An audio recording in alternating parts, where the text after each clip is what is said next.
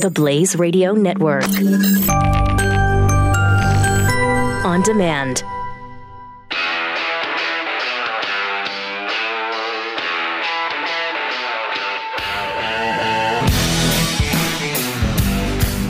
Pat Gray is here on the Blaze Radio Network.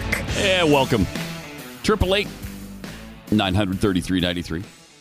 Child hater Pat Gray unleashed. That's on you. On the planet. Mm-hmm. Exposed by the Washington Post. About time somebody did it. It's about time. You know, what are you going to do? When you're caught, you're caught. You know, there's not a lot you can do about it. No. And May got me dead to rights here. Dead to rights. I don't even know what that means, but that's how they have me.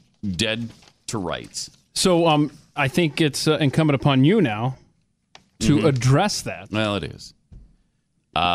Apparently, a fake photo of Emma Gonzalez went viral on the far right, where Parkland teens are villains. Yes. Yeah, so. Are they villains? No, they're not villains. In this fake video, yes. I haven't even seen the video. She's tearing a gun target, okay, that you would take to the shooting range. Mm-hmm. And people have replaced that with the Constitution. So it looks like, and it's done, but it looks like she's tearing up the Constitution. Oh, I like that. That's actually good.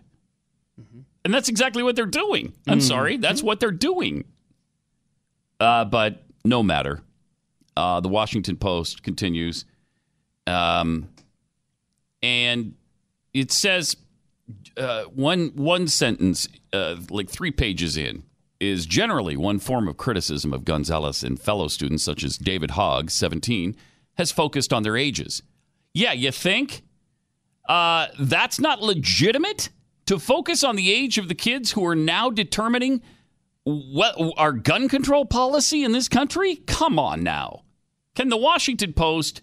Can celebrities, can the left not understand why that is problematic? My gosh, that's insanity. They're too naive and young to grasp the extent of how money, politics, and policy intersect, the argument goes.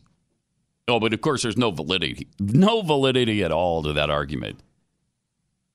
It was cemented in the right's criticism of Hogg's insistence that clear backpacks would infringe on civil rights. The online effort to defuse Hogg has paid off. The first top news video that appears in a YouTube search for David Hogg is a takedown from conservative outlet The Blaze. It's hard not to just go after this kid. Host Pat Gray said, Whoa. Don't just blow right by that. I was about to spend some time with you. Yes. Give me a second here, Keith.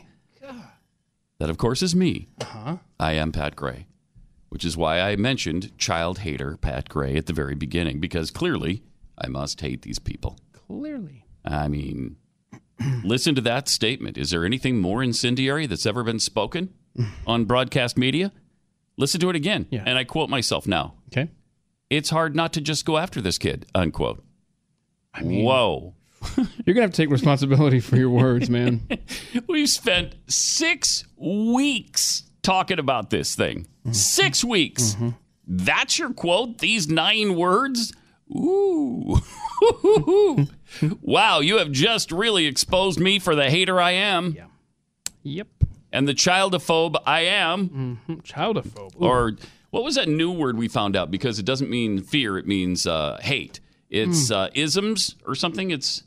Remember, it was trans... I'll get back to you. Transicism or something. I'll find it. I don't know, but we'll find it. Because we've got to interject that into this discussion. Other elements of Gonzalez have been used in an attempt to discredit her online ad-off. For instance, some in conservative circles have circulated images calling attention to a Cuban flag sewn to her jacket. Okay, that's not a problem either. Really? Now, if she's proud of her, ancestry or whatever, that's great. But can we not just gloss over the fact that Cuba is a communist nation, one of the few left on the planet? And if you're glorifying that while you're tearing up the Second Amendment and saying all the things that you're saying about our officials, that could be a problem. then maybe we could just consider the fact again that these kids are just kids. And the Washington Post knows full well that their brains aren't developed yet, that they can't be taken seriously when it comes to setting American policy on anything.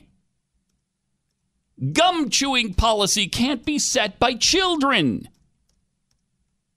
And the exploitation of these kids is outrageous. Our ire should be directed at the Washington Post and all of these news outlets who are exploiting these kids and making them out to be these superstars of public policy. They don't know what they're talking about, and they've proven it over and over and over again. To pretend otherwise is just, it's not just disingenuous of the Washington Post. It's a flat-out lie. It's just propaganda, and it's embarrassing. This backpack thing. Oh, on Saturday, David Hogg spoke out at a gun control forum. You had a busy Saturday, right? Because that was the day of the March for Life, right? March for Our Lives. Mm-hmm. That was a busy day for Dave. Let's see. What are we referring to here? He was in a... Oh, that was on Friday. No, I think he did this on a Thursday or Friday. He's just been spending a whole long weekend. Okay, so it wasn't Saturday. Mm-hmm. It was C-SPAN had him. Thursday or Friday. Mm-hmm. Mike Allen, he complained to Axios, Mike Allen, about Stoneman Douglas High School's new rules of requiring students to use transparent backpacks. Okay. So here's David Hogg on backpacks. You mentioned your backpack. What do they do with your backpacks? I think after we come back from spring break, they're requiring all of us to have clear backpacks. I think one of the other important things to realize is many students want their privacy. There are many, for example, females at our school when they go through their menstrual cycle, they don't want people to see their tampons and stuff. And it's unnecessary. It's embarrassing for a lot of the students, and it makes them feel isolated and separated from the rest of American school culture, where they're having essentially their First Amendment rights infringed upon because they can't freely wear whatever backpack they want, regardless of what it is. It has to be a clear backpack. What we should have is just more policies that make sure that these students are feeling safe and secure in their schools and not like they're being fought against like it's a prison. Now, the First Amendment precludes clear backpacks in what way again? I think he needs to learn what amendment does what. That's fascinating that he does care about the First Amendment, but doesn't give a rat's anus about the Second. That's fascinating. Mm-hmm. Can't have it both ways, Dave. I think, and there's never going to be an interviewer in this position to do this. But the guy there that was interviewing him, it would be nice if he said something along the lines as a follow-up. Okay, so you talk about the Fourth Amendment, blah, blah, blah, blah, blah, and go to something else. Just put on display the absolute, Washington Post may be listening, unlearned opinions of David Hogg. Does that work? Mm-hmm. Is that okay to say? Okay. There is a way to have a fair interview with this kid without just going after him, and that's all we want to do. Yeah, we begged and pleaded for them to come on our show. Yeah, I wouldn't mind for this Washington Post writer to come on the show either. We'll work and back this nonsense up. Alex Horton. Okay, we should invite him on as well. Yep, doing it now. What a slanted story! What yellow journalism this is! What garbage! And it's fascinating that he starts trumpeting the First Amendment. These are the same kids, by the way, who wouldn't allow for Dana Lash to speak on campus. That's not a First Amendment thing, but a clear backpack is a violation of the First Amendment. Oh, good heavens. This just gets more ridiculous every day. Let's see if we can find the backpack restriction here in the First Amendment. Congress shall make no law respecting an establishment of religion, prohibiting the free exercise thereof. Doesn't seem to be there. Or abridging the freedom of speech or of the press or of the right of the people to peaceably assemble and to petition the government for a redress of grievances. Oh, and here it is. And they shall not require backpacks to be clear. That's that invisible ink clause again, but I applied some lemon juice to it and a blow dryer earlier before the show, and sure enough, it just finally showed up. Well, I'm glad you got to that in finally segment one because, you know, once that lemon juice dries, then you don't see it again. And exactly. So got to get to that out of the gate here. It does take a minute for the heat to activate the lemon juice, though, and thus the invisible ink. So fascinating. Emma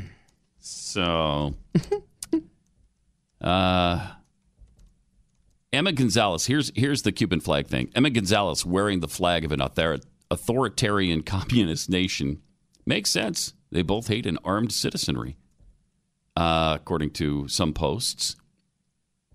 This is how you look when you claim Cuban heritage, yet don't speak Spanish and ignore the fact that your ancestors fled the island when the dictatorship turned Cuba into a prison camp after removing all weapons from its citizens, hence their right to self-defense.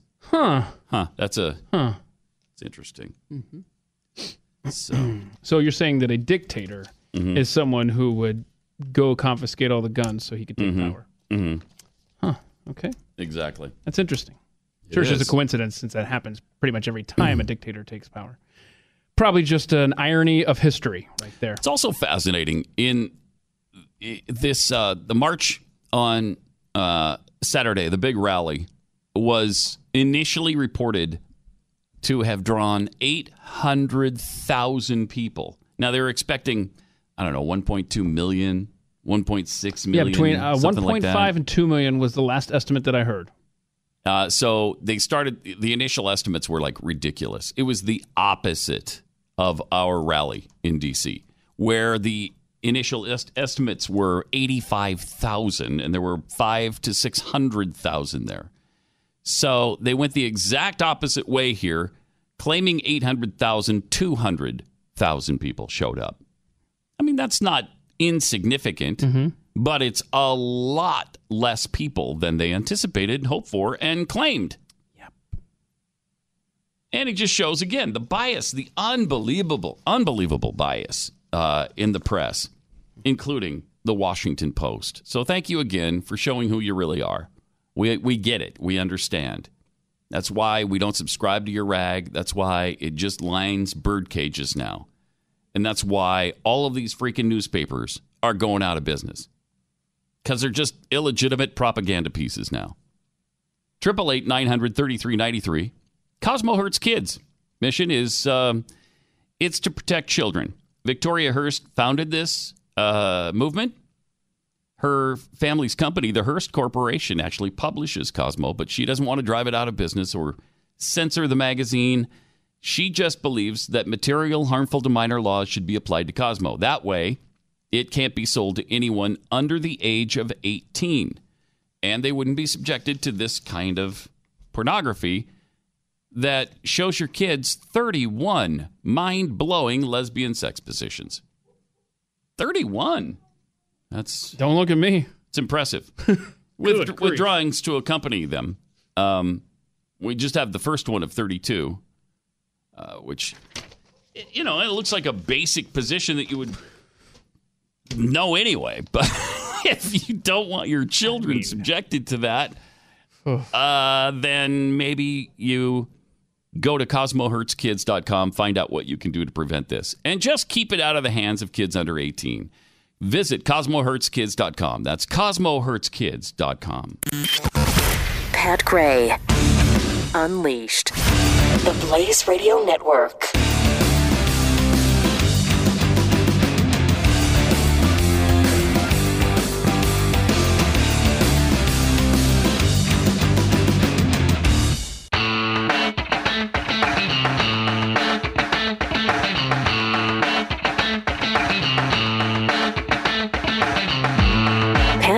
Is here on the Blaze Radio Network.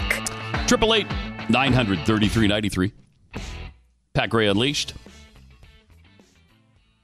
Some of the highlights, if you can call them that, from the rally or the march, whatever you want to call it, on Saturday.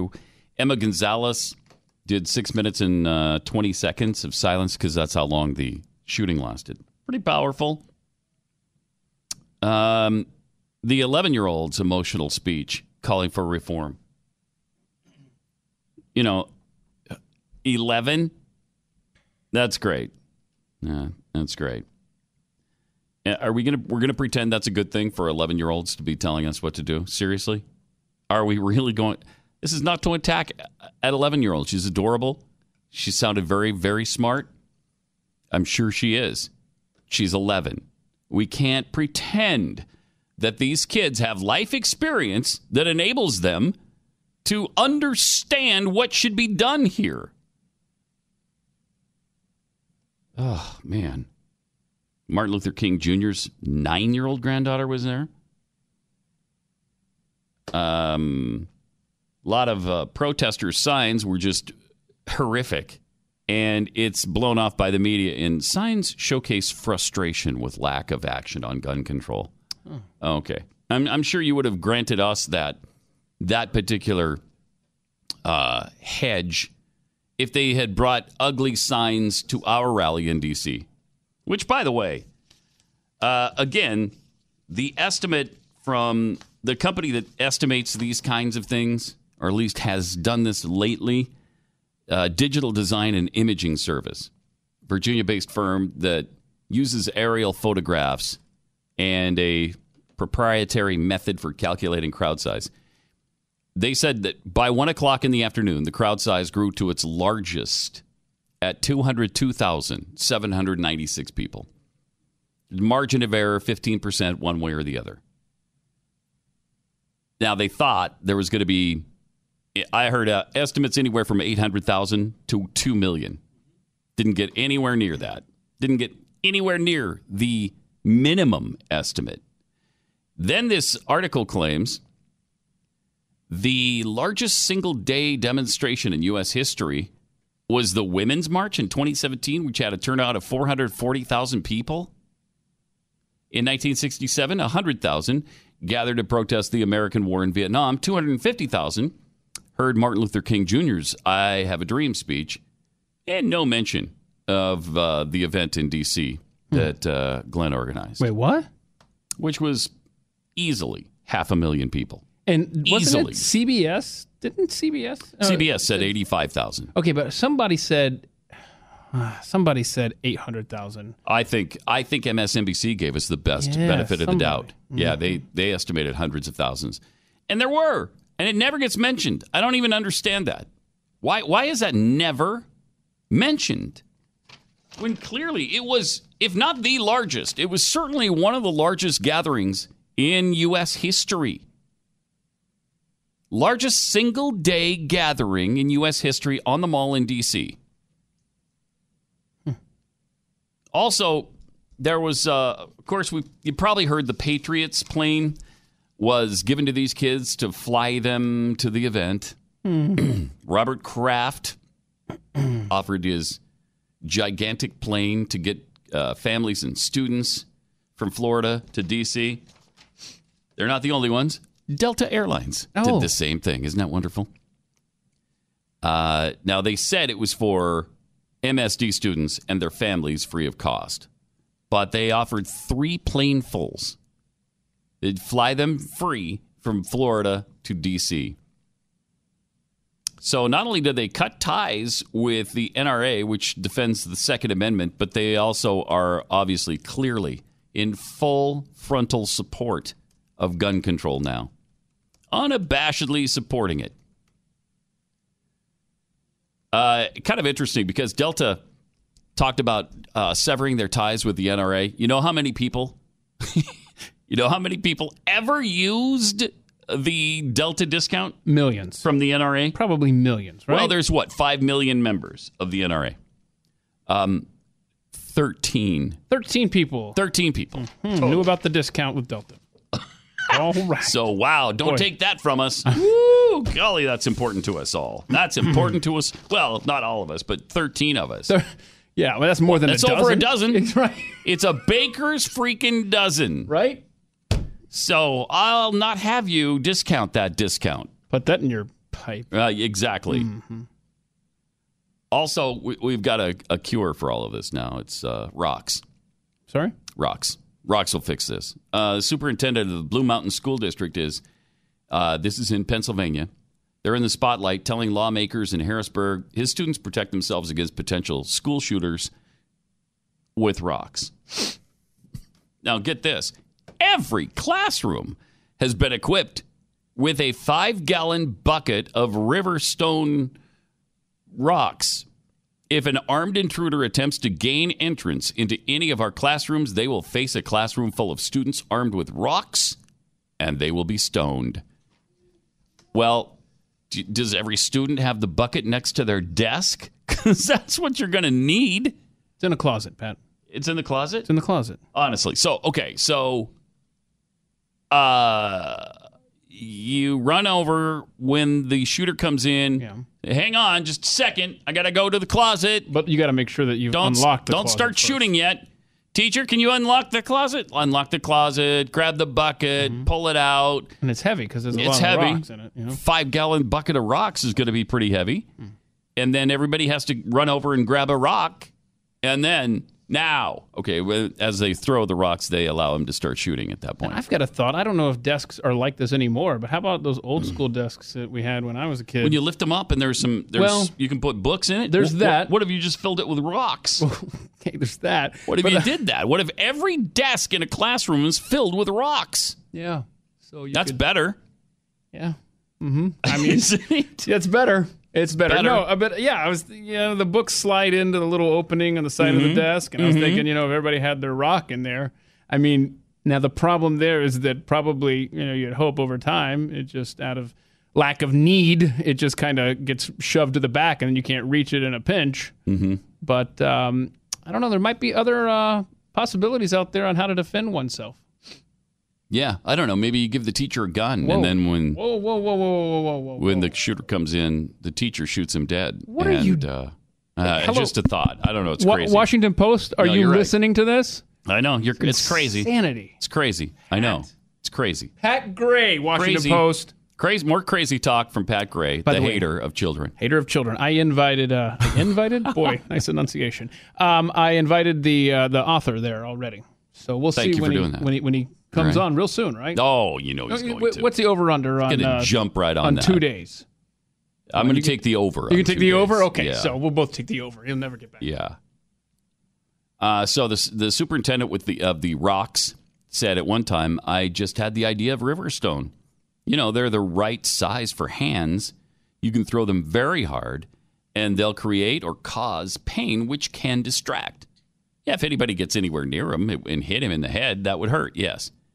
But the other thing is, when you're throwing things at them, it'll cause them to flinch and hopefully miss people. There is something to throwing stuff. Yeah. I will grant you that. I think if every student, you got 26 or 30 students in the classroom, everybody throws something at them, yeah, it's going to be distracted long enough to maybe you could jump on top of them.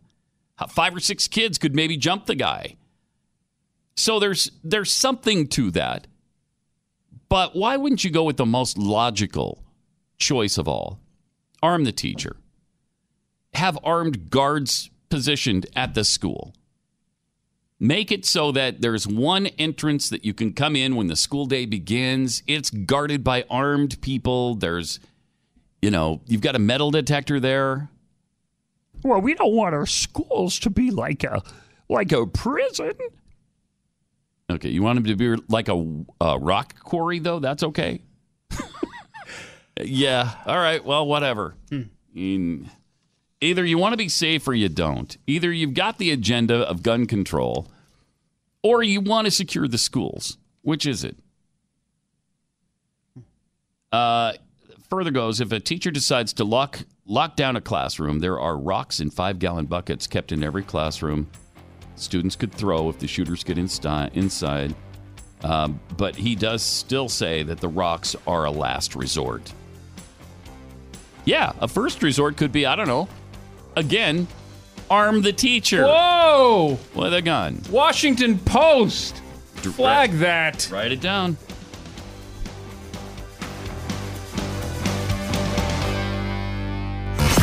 Pat Gray, The Blaze Radio Network.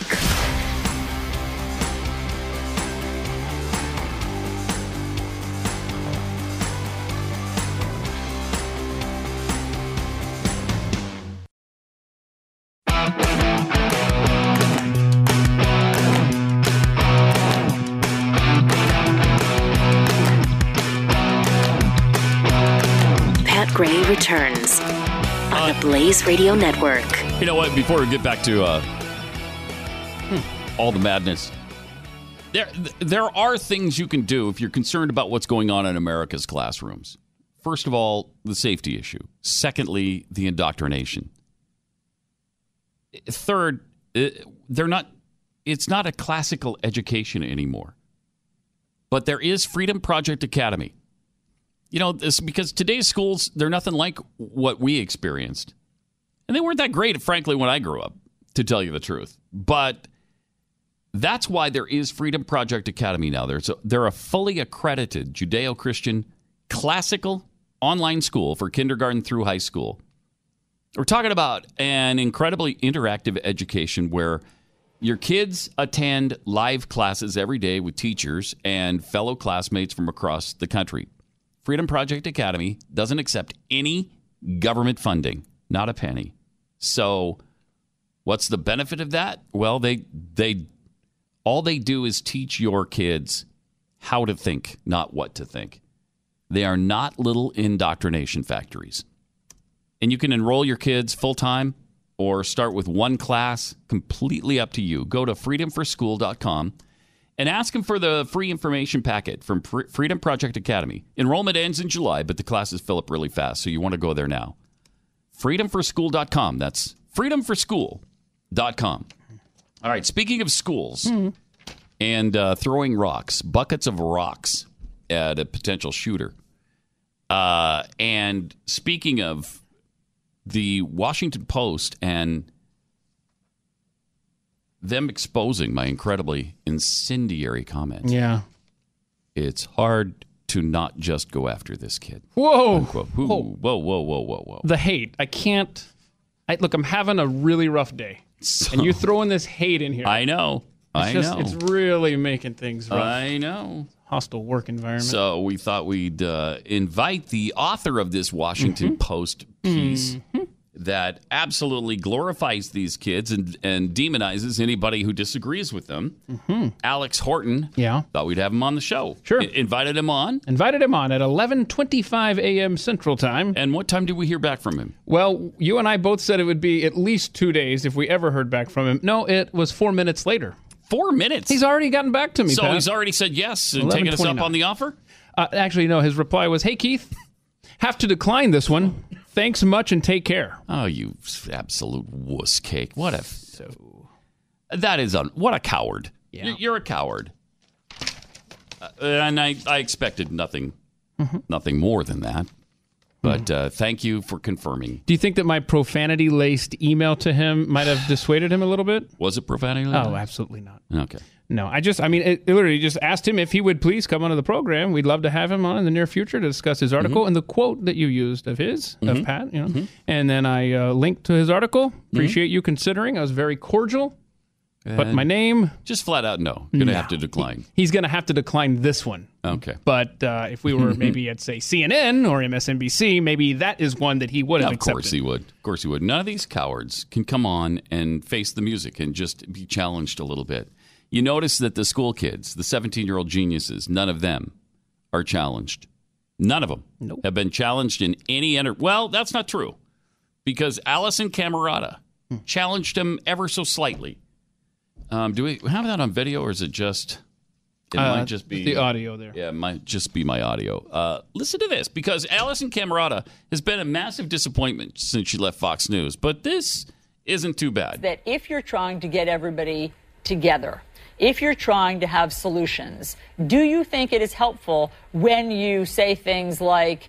Marco Rubio is putting, for $1.05 or whatever your coupon said, that's how much he values students. I mean, do you think that's unnecessarily provocative? Yes. No, I think it's not enough. He doesn't. Okay. I don't think it's even provocative enough because Marco Rubio is still supported by the NRA. Okay, all of that, like $1.95 for kids' lives, Marco Rubio. That's not provocative enough, according to this Hogg kid. But we're still supposed to glorify these kids. We're still supposed to genuflect every time they walk past. Every interview they do, we're supposed to eat it up like it's wisdom from on high, like it's been carved into a stone tablet with the finger of God. Stop it. people like this conspirator with the children, Alex Horton of the Washington Post. That's all you are, is conspirators with these kids to relieve us of the Second Amendment. It's pathetic. It's despicable. But there's more. Which works to ensure not the safety of gun owners and the safety of Americans everywhere, but to ensure that they sell more guns. And at the end of the day, so long as he is being paid by the NRA, he's not going to work to fix anything that is going to be concrete change. He's going to make laws that get him reelected, but actually don't have any major effect. Well, I mean, look, I'm not a Marco Rubio spokesperson, but now that I've heard what he's doing behind the scenes, he is sponsoring all of these various bills, two of which were part of the omnibus. And so things are happening. And all I'm suggesting is that maybe your ire is misplaced, since he is actually trying to work across the aisle. Yeah, I think it's a great step that he's trying to work across the aisle. But I think so long as he's supported by the NRA, no matter what he does, there's always going to be loopholes in anything that he does, because we've seen again and again, we've passed gun legislation in this country. And at the end of the day, you can pass as many laws as you want, but if those laws are not very strong and they have so many loopholes that the NRA works so hard to ensure that they have. Oh, good golly. I couldn't take it anymore. I just had to cut him off there. Sorry. I just can't take it. Yeah, because I don't want you to get yourself in trouble again. Not right. Your hateful rhetoric. Right. Just awful. So what are we going to do instead of arming teachers? Because the answer to guns isn't more guns, according to David Hogg. The answer also isn't securing the school, because he doesn't want to be in a prison.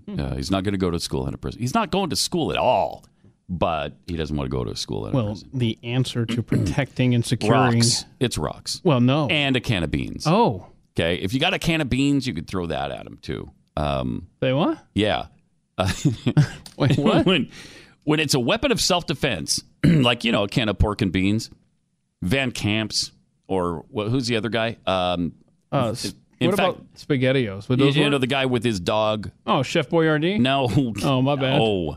The guy with the dog. Boyardee. Bush. Yes, Bush beans. Oh, yeah. The secret recipe of the talking dog. Screw the recipe. I want to talk to this dog. And speak. But when it's a weapon of self-defense for students to throw at an armed intruder who has just entered their school, it's a good thing, the beans. Because I guess after the can bursts open, then you got lunch as well, right? Okay. When it hits the wall and breaks open, we got free lunch. But that was one scenario in Valley, Alabama, where officials were considering canned beans or canned goods of all kinds, apparently. That was going to be part of the training to respond to school shootings. And it might seem stupid, but again, you're throwing something at them, right? And that might actually be something. It might help somewhat. It's better than just sitting there cowering in the desk or getting on the floor, because at least you're throwing something. You're making them flinch. At least, I would think. Slow them down. Exactly. But their thought was, once the door has been locked and barricaded and students have been moved to an area out of sight, students should have a plan if the attacker breaks into the room. That's when canned goods and other classroom items come into play. Start gathering several items you can use to protect yourself. Every room has something you can use to distract them. Communicate with others around you. And so they decided that canned goods, like Van Camp's pork and beans, would be a good thing to throw. Mm-hmm. I don't know. Maybe it would be. But again, it just seems like the most logical thing of all. Arming teachers is just somehow out of the realm of possibility. It's so preposterous. They don't even want to hear about it. It's like they didn't even say it. It's almost like you're in a meeting. They're like, hey, so what can we do? I don't know. What about we arm classrooms with rocks? Okay, maybe. Okay, yeah. As long as it doesn't involve a gun, they're into it. Yeah, cans. How about we throw cans? Okay, well, we can see that. How about we arm whoa! What about No. 2 pencils? What if everybody threw a No. 2 pencil at him? Huh. That's a good idea. Because, what if it jammed right in his eye? Then he'd have a hard time shooting at you. Pens are, you can throw them a little bit better, you see. And then... Ballpoint pens, maybe, no? Well, But you never get the mark out because then it's like permanent. If like it gets on his clothes or something. I didn't throw a Sharpie. I threw a ballpoint pen, okay. Pat. All right. Okay. That's fine. Throw a pen or a book. I mean, they have books in class still, don't they? Yeah, but we've learned from iTarget Pro that you shoot at a book, then the bullet could go through. Yeah, but I'm talking about throwing the books. Yeah. I'm talking about using them as a rock or a canned good, you know, in that particular way. Mm-hmm. So 888-900-3393. Neil in Arizona, you're on the Blaze. Having trouble with the phone button again. Go ahead, Mr. Gray. Hey. Folks, I'm back to the Stone Age. Kindergarten throwing rocks at a bad guy. Why don't we give him a sling like David and Goliath? Uh-huh. You know, I find it interesting. Modern technology is there. They have a gun-free zone. These people are constantly telling us that we shouldn't be armed with something that is modern. To defend ourselves against a corrupt society, leaders that take over like Cuba. The whole idea is that the British try to take away flintlock muskets and then, of course, Kentucky or Pennsylvania rifles because they were too accurate, too reliable, and shot at a great distance. You know, the whole thing boils down to that. They don't want us to have anything by our side that will stop us, stop a greedy leader from taking over. They don't want us to have something up to date that will take care of us and our Second Amendment rights because we need to defend ourselves as others have done all over the world and lost because they don't have anything. Right. Of course, the bad guys don't care. They always have something. Bad guy walks into a gun-free zone and fears rocks from kindergartners. Not a real practical situation. It's ludicrous. Gun-free zone. That was a nice way to put it. Means a gun-free zone means hunting for the bad guys. They don't care. Absolutely. ISIS are a bunch of civilians with illegal weapons, and they're still doing it all over the world. We have to look at it that we're the good guys all the time. Yep. Appreciate it. Thanks, Neil. 888-900-3393. There was a rapper who was talking about this gun grab. His name is it Killer Mike, I think?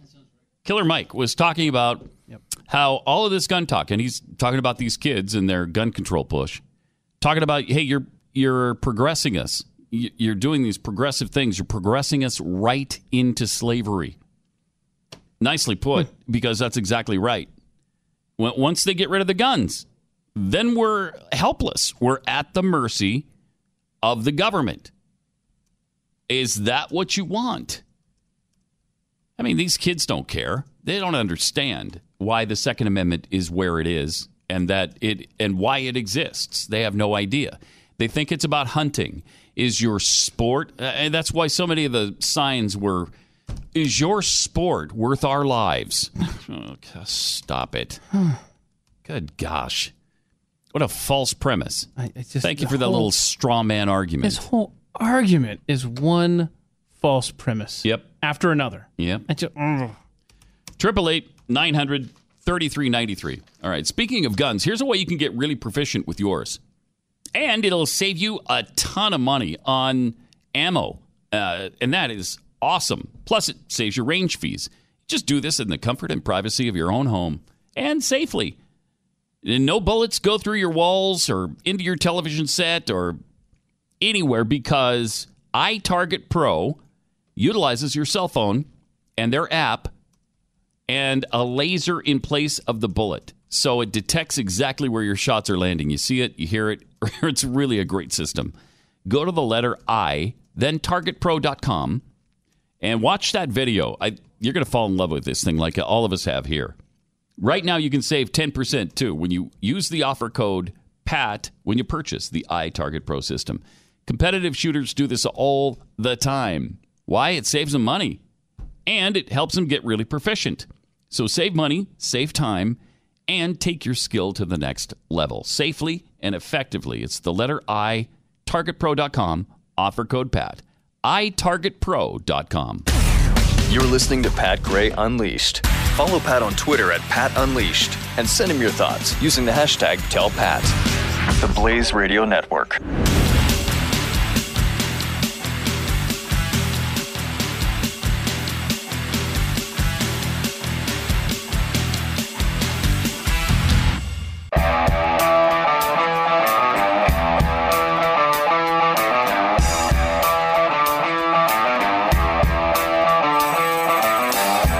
Gray is here. I am. It's true, and thank you for being here with us. 888-900-3393. The March for Life rally, not quite as well attended as everybody thought over the weekend. I even thought it was going to be bigger than it was. 200,000 people showed up. 202,796 was the, I guess that was at its zenith. 1 o'clock Saturday afternoon, that's what they counted. And there's a 15% margin of error, give or take. But that's, I mean, that's a lot less than people thought. But if you missed it, here were some of the wonderful speeches that were given. My name is Naomi, and I'm 11 years old. 11. Yay! Yay! Another person who doesn't know what she's talking about. Yay! Mm-hmm. Yeah. Me and my friend Carter led a walkout at our elementary school on the 14th. Oh, that's great. Okay, so she and her friend Carter led a walkout of 11-year-olds. What are you, in the 5th grade then? You're walking out over gun violence in the 5th grade?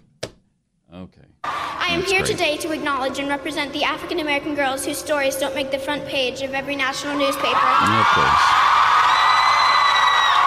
Mm-hmm. Yay. Mm-hmm. Whose stories don't lead on the evening news. Mm-hmm.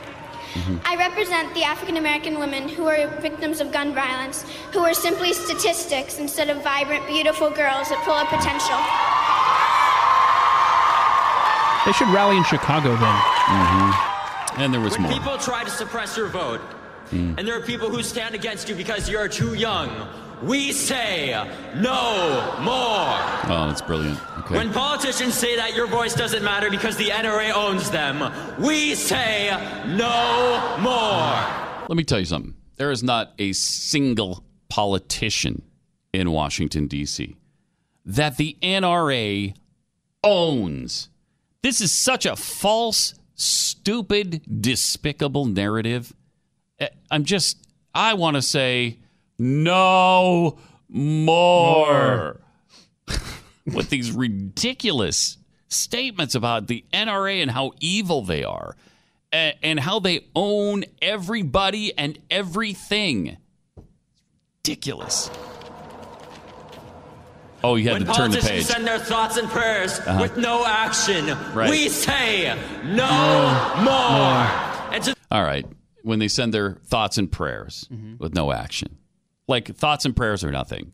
That's a new narrative, too. And I want to say to that, no more. Those politicians supported by the NRA that allow the continued slaughter of our children and our future, I say get your resumes ready. Oh, wow. That's powerful. Right? 6 minutes and 20 seconds with an AR-15. This one is powerful. And my friend Carmen would never complain to me about piano practice. Aaron Feist would never call Kira Miss Sunshine. Alex Schachter would never walk into school with his brother Ryan. I am a survivor. Whoa. I have lived in South LA my entire life and have lost many loved ones to gun violence. Okay, but that's a different kind of gun violence that we're delving into now. Now you're not talking about school gun violence. This has nothing to do, apparently, with school gun violence. This has everything to do with gun control. With getting rid of the Second Amendment. The South LA thing. I mean, what? Well, you're talking about gangs now. You're talking about gang violence and illegal guns. What are you going to do about that? You can ban whatever you want, and the gangs will still have guns, and there will still be gun violence. So I got to say, no more. This is normal. Normal to the point that I've learned to duck from bullets before I learned how to read. Oh, come on. My brother. Come on. He was in high school when he passed away. Yeah. It was a day like any other day. Sunset going down on South Central. Did we have more information about him? You hear pops thinking they're fireworks. They weren't pops. You see the melanin on your brother's skin turn gray. My grandfather had a dream that... Now, by the way, this is Martin Luther King Jr.'s granddaughter, who's 9 years old. Hold on. Are all these speeches happening while being surrounded by armed security? You know they are, yeah. Yes, I do. You know they are. That's a smart thing to have. But anyway, continue. Right. His four little children will not be judged by the color of their skin, but by the content of their character. Mm-hmm. I have a dream that enough is enough. Okay. Thank you, 9-year-old. And that this should be a gun-free world. Period. Oh, yeah. Mm-hmm. It should be a gun-free world. Wouldn't that be nice? Wouldn't that be great? I have that dream, too. Yeah. That, you know, the bomber jet planes riding shotgun in our skies will turn into butterflies above our nation. I have that dream. But it probably won't come to fruition. If it does, okay, I'll be pleasantly surprised. And I'll say, wow, you got me on that. I didn't expect the bomber jet planes to actually turn into butterflies. You know so what? It's really cool. It's 2018, Pat. Expect the unexpected. Yeah, right. So you might get your butterflies. And the fact is, you know, we are stardust. We are golden. We are billion-year-old carbon. And we got to get ourselves back to the garden. You know, the Garden of Eden, where everything was perfect and beautiful. I thought you were gonna break into. I thought you were gonna segue into like some Inagata de Vita there for a second. Just kind of occurred to me, you might do that. No, baby. Maybe later. Okay, maybe later. I mean, don't you can't get a song in my head and then not pay it off. So, I wasn't actually quoting Inagata de Vita. I know, but I'm just saying it got in my head. Woodstock, but okay. I know, but it just did something in my brain. Strange that it switched into a different song. My brain is that's strange. I mean, I watched this March of. For life, our life, or whatever all weekend. So my brain it checked out before the work week actually began. Well, that's understandable. Here's a survivor of one of the most horrific gun violence events in world history. Remember the Eagles of Death Metal? And the shooting at that club in Paris where 89 people were murdered. 89 people. Some with Fast and Furious guns that Obama released into the stream. Right. So their lead singer, Jesse Hughes, who survived that attack, wrote over the weekend, obviously the best thing... Well, we're not going to have time to get it. We'll tell you what he wrote over the weekend. A tease. It's amazing. Yeah, good stuff. It's really, actually powerful. 888-900-3393.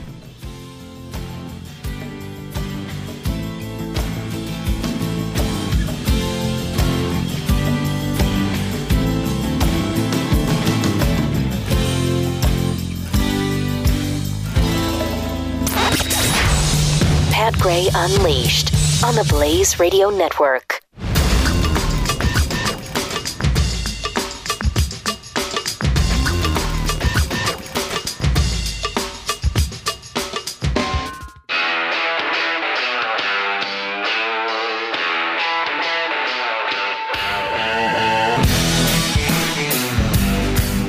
Pat Gray is here on the Blaze Radio Network. Hey, thank you for being here. 888-900-3393. We're talking about the March for Our Lives over the weekend.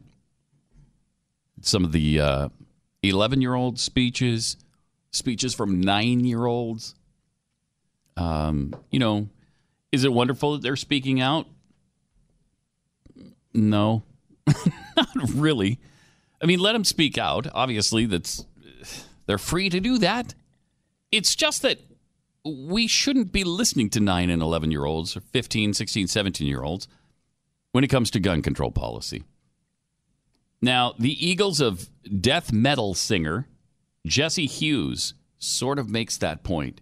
Here's a guy who survived one of the most horrific gun-violent episodes in world history. The shooting at that club in 2015 in Paris. And so he is a guy we're supposed to listen to because, well, he's a survivor of gun violence. He wrote over the weekend, obviously the best thing to do to combat chronic abusers and disregarders of the law, like the law against murder, is to pass another law. Genius.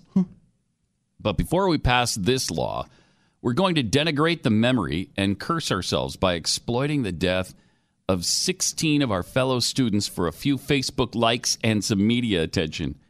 And look how well civil rights abuses, as it concerns firearms, help to protect me and my friends in Paris. Yeah, Paris, France has some of the toughest gun laws in the world. This almost sounds like the plan of like a kid, maybe like a high school student. Oh, wait. That's right. Oh. The Whitney Houston song about letting the children lead the way wasn't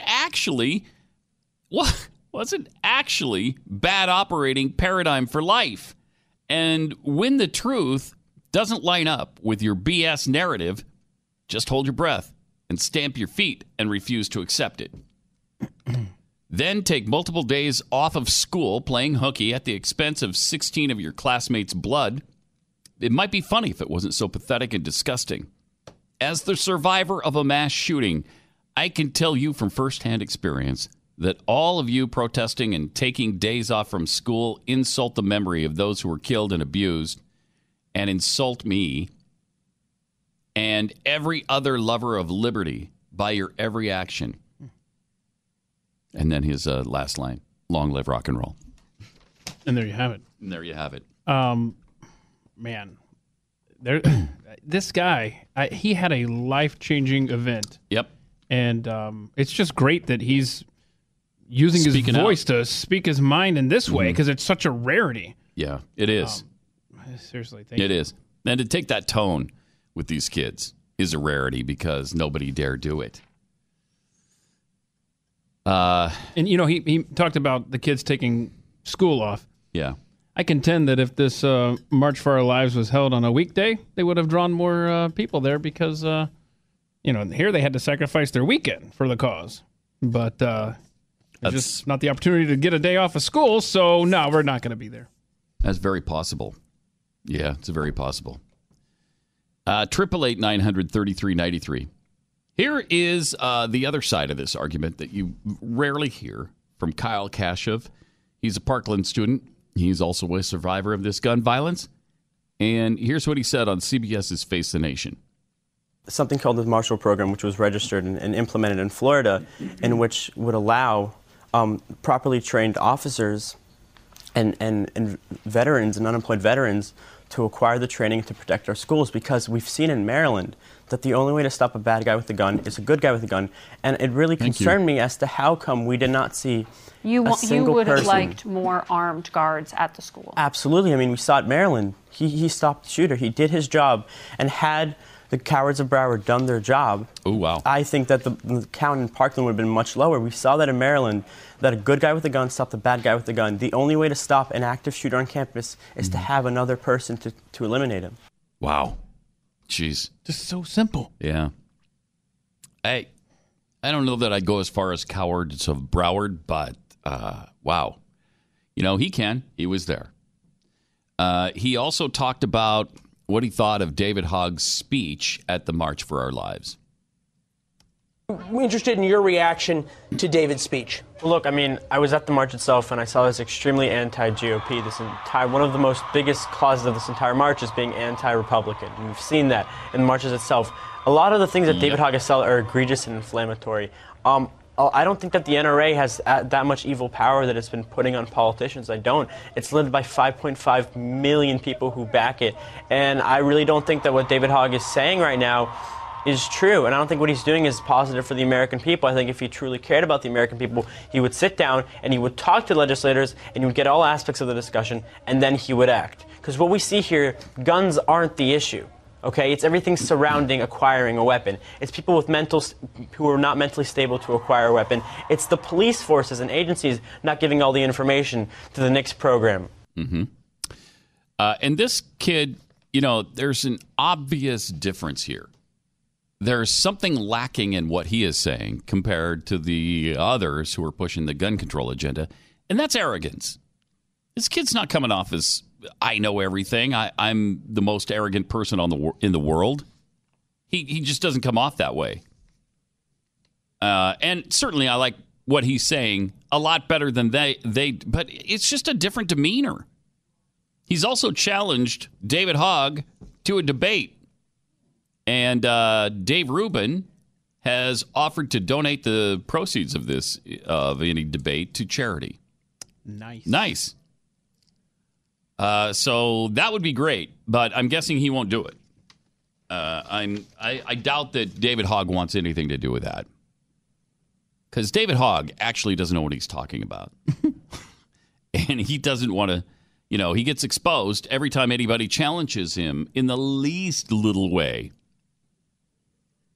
888-900-3393.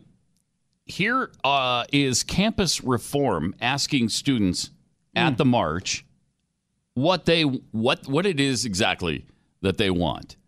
Then they ask them to explain what assault weapons actually are. Take a look. Do you know what an assault weapon is? Yeah, it's assault weapon. It's like a, I kind of do, but kind of don't. Okay. Like I know, I guess. But assault weapons, like, does that sound safe to you? What an assault weapon is?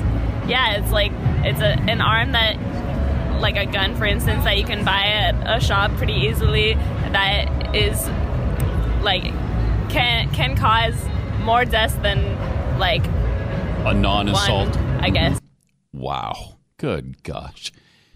Oh, babe. I'm sorry. Yep. That's my brain right now. Okay.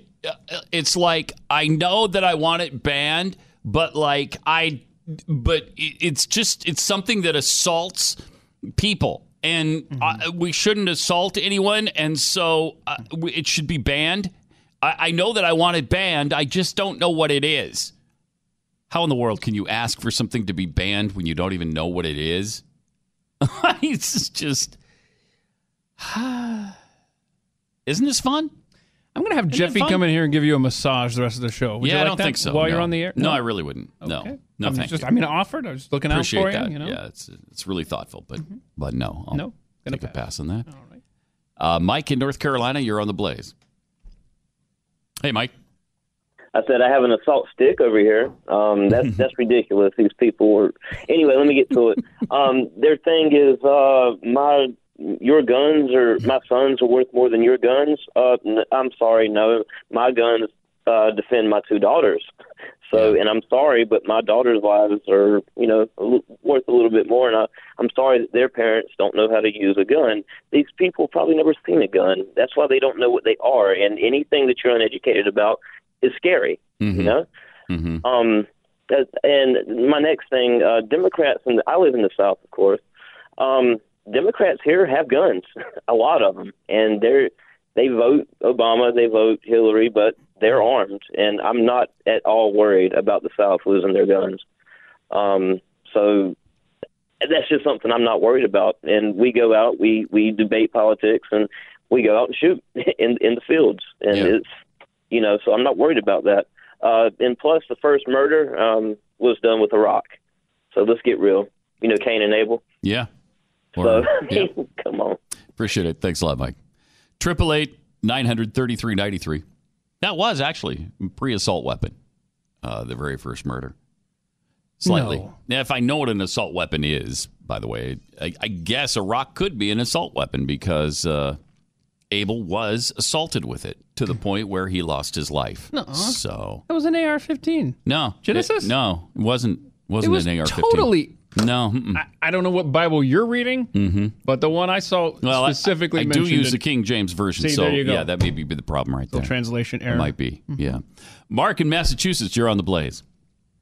Afternoon, boys. Now, Keith, I'll point out to you that Cain used a Mac 11, and you should have your facts straight, sir. Thank you. But hey, you know what? Your translation's closer to mine than Pat's. I'll tell you that. You know, and Pat, you have to forgive me. I have to compose myself after being engulfed by the IQ tsunami shared by that attendee of the rally. Yep. Regard to assault weapons, but the question I wanted to inject into this discussion was since Hogg and his ilk seem so focused on passing laws, I would first pose the question, what is more meaningful, the enactment of a law or the enforcement of a law?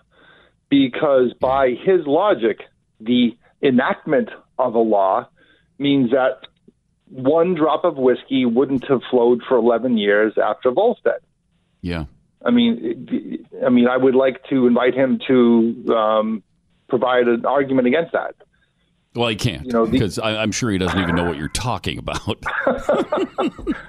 But I mean, it's just it's maddening, and it is. Their arguments are so easy to unspool if you simply use an evidence-based approach and say, look, you're talking about passing some law, okay? Well, the laws that exist right now, you say, have been compromised because the NRA puts all these loopholes in it as if they actually could take part in the creation of existing laws. But it's just maddening that we're dragged down to their level when it's so easy to present just logic and completely dismantle their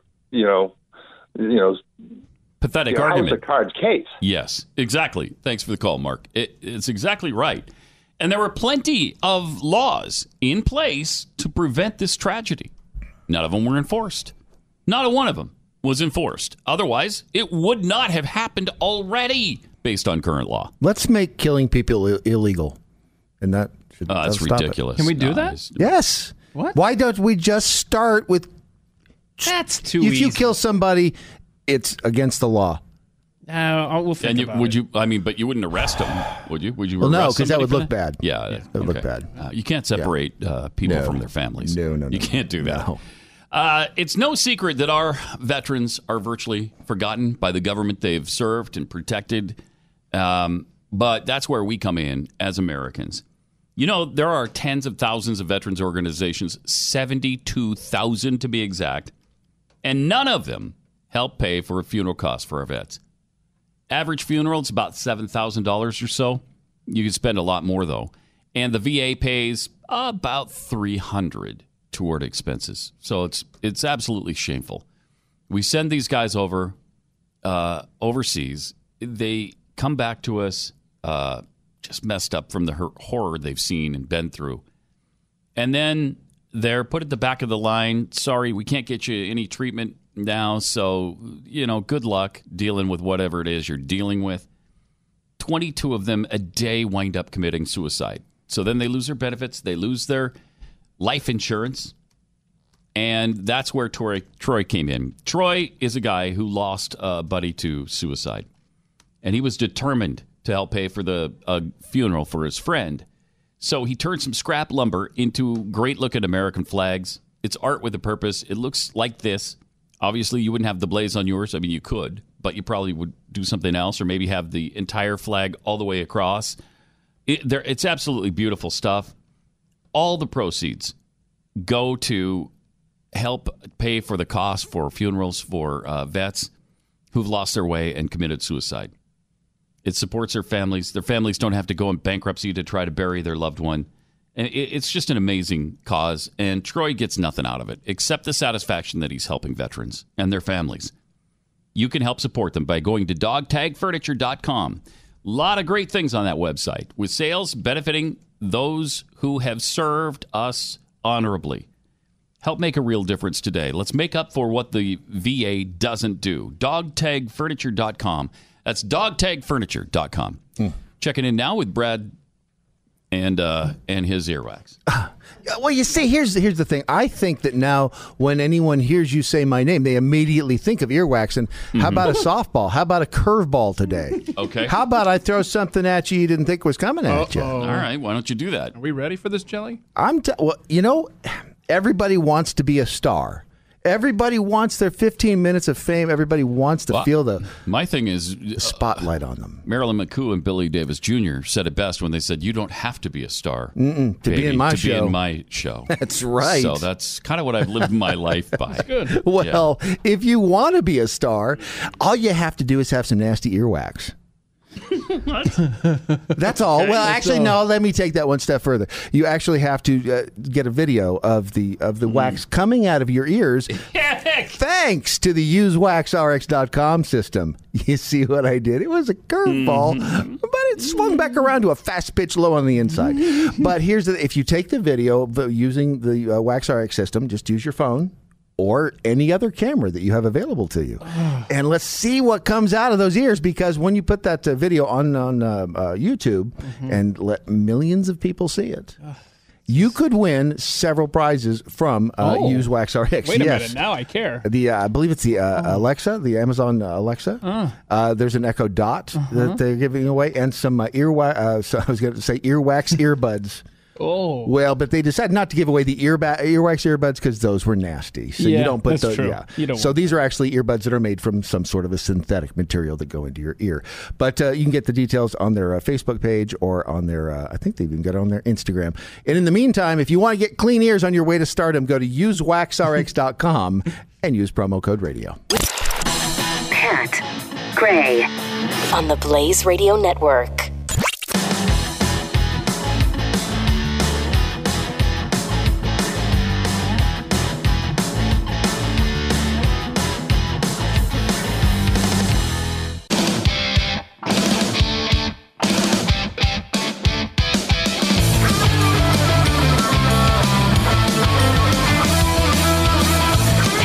Turns on the Blaze Radio Network. Oh, welcome. 888-933-93. Also, Pat Unleashed. Hashtag put that in your pipe. From Megan, in response to the Washington Post article we were talking about. Fighting for the rights of kids not to be questioned while not allowing anyone to question him. Consistent, at least. TMB listener Supreme. Hey, David Hogg. There were no loopholes in the law that made your school a gun-free zone. Yet, the criminals still brought a gun. If someone had a gun inside your school, maybe those 17 wouldn't have died. From Secret Steve Cannon. Hold on. So you're telling me that teachers can't be trusted enough to be armed, but kids can be trusted enough to throw rocks. Bring on the asteroid and take me out, because nothing makes sense anymore. Mm-hmm. Yeah, it is true. Nick in Detroit, I have a dream. The children should be seen and not heard, Puddin'. We still have to do the Puddin' Awards. Yeah, Pat's Puddin' Awards. Yeah, Pat's Puddin' Awards. Coming soon to this show. And do they win like spoons? Can we give them like spoon trophies? Maybe. I haven't noodled it all out yet, so give me a break here. Yes, I don't know. It's just it's a work in progress. Kind of connected to the Pat and Stu show. From Inconvenient Poot, when is the march for self-defense? Hashtag put that in your... Oh, I'm there. So, there you go. Also, let's take a look at some of the March for Our Lives protest signs, because all of these were wonderful. You know, there's nothing crazy here, nothing ridiculous here. It's just all sanity. If we could see some of those signs from the march itself. Yep. There's Betsy DeVos is the only thing that should be fired inside a school. Okay, John Wick only needed a pencil. And a gun that he killed a million people with. Being gay, can we pause this right here? Go back to that, because I didn't get a chance to read the whole thing. Is that possible? Being gay, I hope to have as many rights as a gun someday. Okay. Oh, guns don't have... Forget it. I don't even waste the words. I can't even bring peanut butter to school. Right. Okay. Yeah. What does that have to do with anything? NRA, please eat a Tide Pod. Yeah, like you idiots are doing. Whoever supports the NRA, your mom's really a hoe. What? Oh, nice. My Muslim uncle gets more background checks than a gun. Guns shouldn't have more rights than my uterus. Oh my. Wait. Guns gosh. Have backstories? Okay, never mind. And uterus don't have rights? I don't know. I can't even. This one says, shove your thoughts and prayers way up your inside your butthole. Wow. That's nice. That's beautiful. Okay, these little atheist, communist idiots. Books, not bullets. Arm me with, what does it say? I don't know. Diversity. Arm me with diversity. Oh, yeah. Yeah, that'll help. Oh. Yeah, because if the Parkland school mm-hmm. was filled with more blacks, Hispanics, mm-hmm. and Asians, sure, nothing would have happened, right? Because it would have been armed with diversity. We are students. We demand change. Arms are for hugging. Thoughts and prayers are not bulletproof. Okay. I'm gonna vomit. Really? I can't see any more of them. I just can't. I can't do it. Yeah. I just can't. Yep. I can't do it. No. Kill them looking. With kindness, I see not you looking. Bullets. You're looking over there. I can't. I'm Don't look anymore. I'm not looking anymore. I'm putting the paper Y'all between keep playing me them for me, though, if there's more. And the monitor. Yeah, I want to see it. These. Oh, good gosh. I can't take it. I mean, and then most of it was about the GOP and how evil the GOP. I thought this wasn't about politics.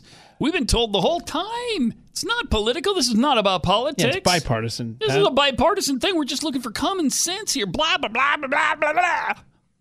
And then it's the only thing dumber than the GOP, you know, that kind of stuff. I just can't. I don't. And no one challenges anyone on any of this stuff. And you know they're just all listening to their communist parents, socialist parents. And these are probably the same parents who were, you know, protesting the Vietnam War. It's the same people who protested for. Where am I hearing? I'm hearing like speaking in my head. I'm hearing voices in my head. Is that a bad sign? That might be time to get to a doctor. Yeah. So. I don't know. It's all of a sudden, I'm hearing voices in my head. That's great. All right. So anyway, these kids are anything but unpolitical. Of course they're political. They're all about removing people from office. And by the way, you can't vote. So you're not removing anyone from office. They keep talking about how they're going to vote people out of office. How are you going to do that when you, I don't know, aren't old enough to vote? Which, by the way, we should raise. We're going to raise the age on firearms to 21. We must raise the voting age to 21 or 35. Better yet, 70. Voting age, 35. If you're old enough to be president, you're old enough to vote. Let's start with that. Keep these guys out of the voting booth. Good gosh, can you believe that a lot of them in a year from now they can, or maybe 6 months from now they can vote. Fact is, though, now they can't vote anybody out of office. I don't know why they keep saying they're going to. 888-900-3393. More Pat Gray Unleashed coming up.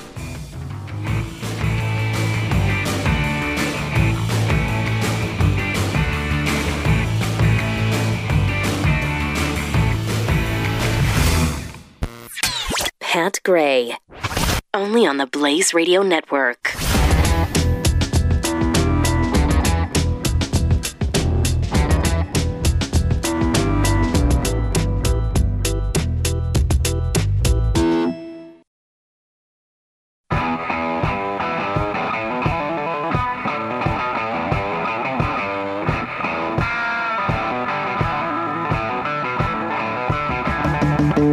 Gray Unleashed. 888-900-3393.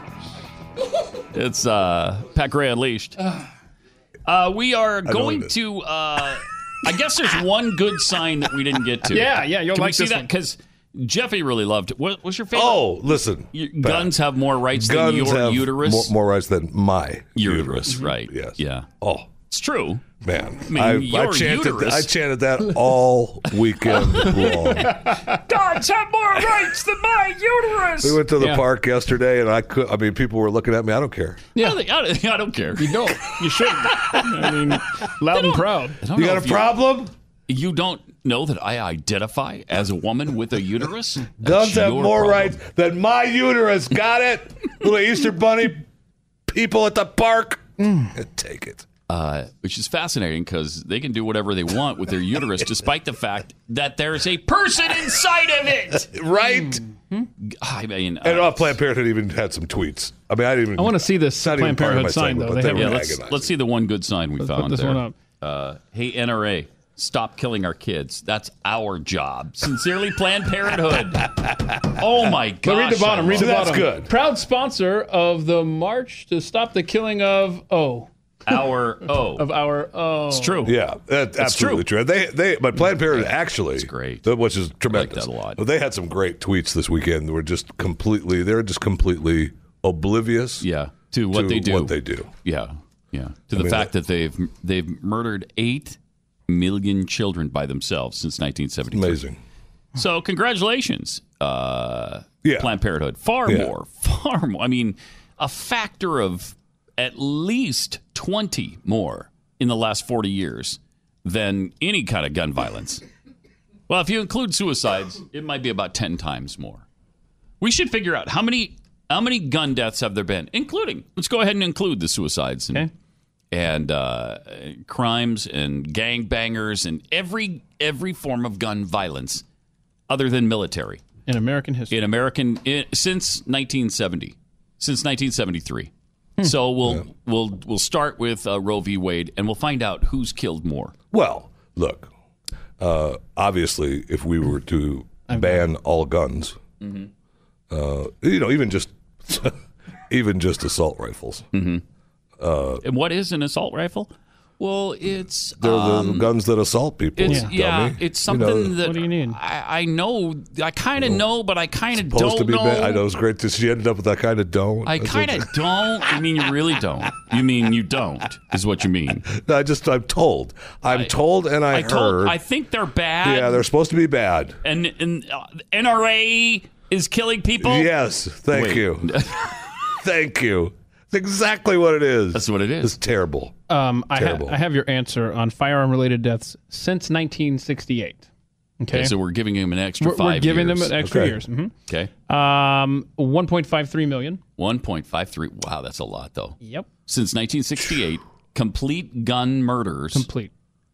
Since including suicides. Okay, that's still less than the plan by 1/8. That's about 1/8. Planned Parenthood does so much more than just... 1/8 of Planned Parenthood's number of 8 million since 1973. 8 million for Planned Parenthood? Okay.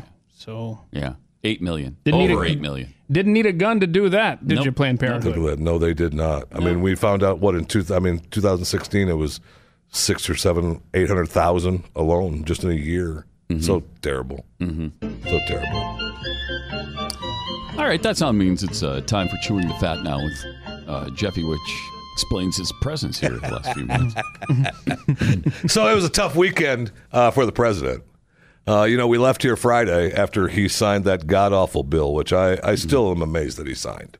I really am. I'm all weekend long. I honestly was like, he couldn't have signed it.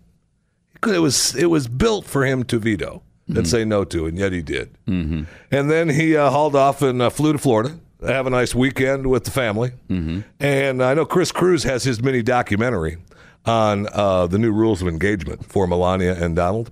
But as they departed the plane in Florida, you'll see the way that Melania is not very happy with Donald these days. As they get off the plane in Florida, oh, look, Barron's there too.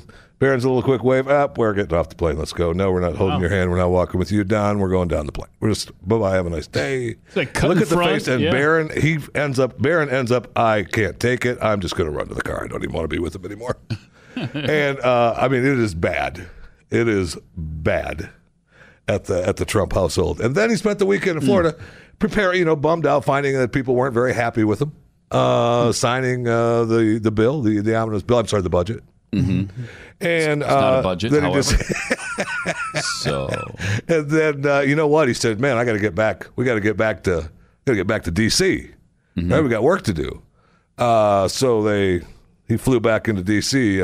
Last night. Just before the Stormy Daniels interview aired on CBS. But he was all by himself, and so the wife and the kids stayed in Florida, and he does not look happy about it at all. He is not a happy man right there walking back to the White House yesterday.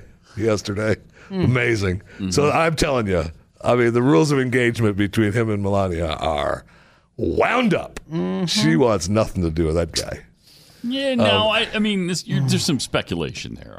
I don't know that we know that for a fact. I know, I just proved it. What are you talking about? I know that for a fact. I just proved it. It was interesting that Stormy Daniels last night said she asked about, what about your wife? And he said, don't worry about that. We sleep in separate bedrooms. Well, so what? So do a lot of couples. It sounds like, you know, he's saying that that's not a real, not a real relationship. Well, look, he broke the deal, right? My true belief is that he broke the deal with her. She's been mad at him since, the Stormy Daniels thing is a secondary thing, right? It's embarrassing, but it's a secondary thing for her to be mad at. But he really broke the deal becoming president, throwing her into the limelight like that. I mean, their marriage was, questionable to begin with as far as love and, down the happy path. And she gave him a kid. She lives in. She lives up on top of Trump Tower. She goes to a couple of balls every year. Waves her little pretty face around. She doesn't have to be with them more than 2 or 3 times a year, and lives the good life. She waves her face around. Yeah, she waves her face around. Hello, haha. Okay. And then hello, now is what she says when she shows up. At that's all she can say. She can barely speak English. Okay. And the and now she's first lady. Yeah, I know. I mean, or she's in. Out in the open every day, everything criticized, everything scrutinized. I mean, he broke the deal, man. Hey, Jeffy, can you demonstrate for us how one waves their face around? Well, I could if I was Melania. I mean, I could find you some examples of that if you'd like. I'll show you some Melania waving face videos if you'd like. You know, after the Stormy interview last night, I think the more troublesome relationship is the Karen McDougal one because... There seemed to be some feelings. At least she says there were feelings. Right. She was in love with him. He was in love with her, supposedly. 10 months. Yeah, it's so. And she broke it off, according to her. According to her. Mm-hmm. I think the more troubling thing, the most troubling thing with the Stormy Daniels, and is there a doubt that he slept with her? No, I don't think so. I don't think so. But nobody cares. Well, right. But the more troubling point of that to me is that. You promised and took money not to talk about it. Yeah. I don't care how you felt, what you did. If you felt that you were wronged and wanted to speak about it, don't take the deal. True. Yeah. That's true enough. We've got to stop this. This has been an issue now, especially with the... the Me Too movement and all the sexual harassments of people signing deals, and they felt bad, so I want to speak out now, even though I signed the paperwork. No. Mm-hmm. No, something's got to stop that.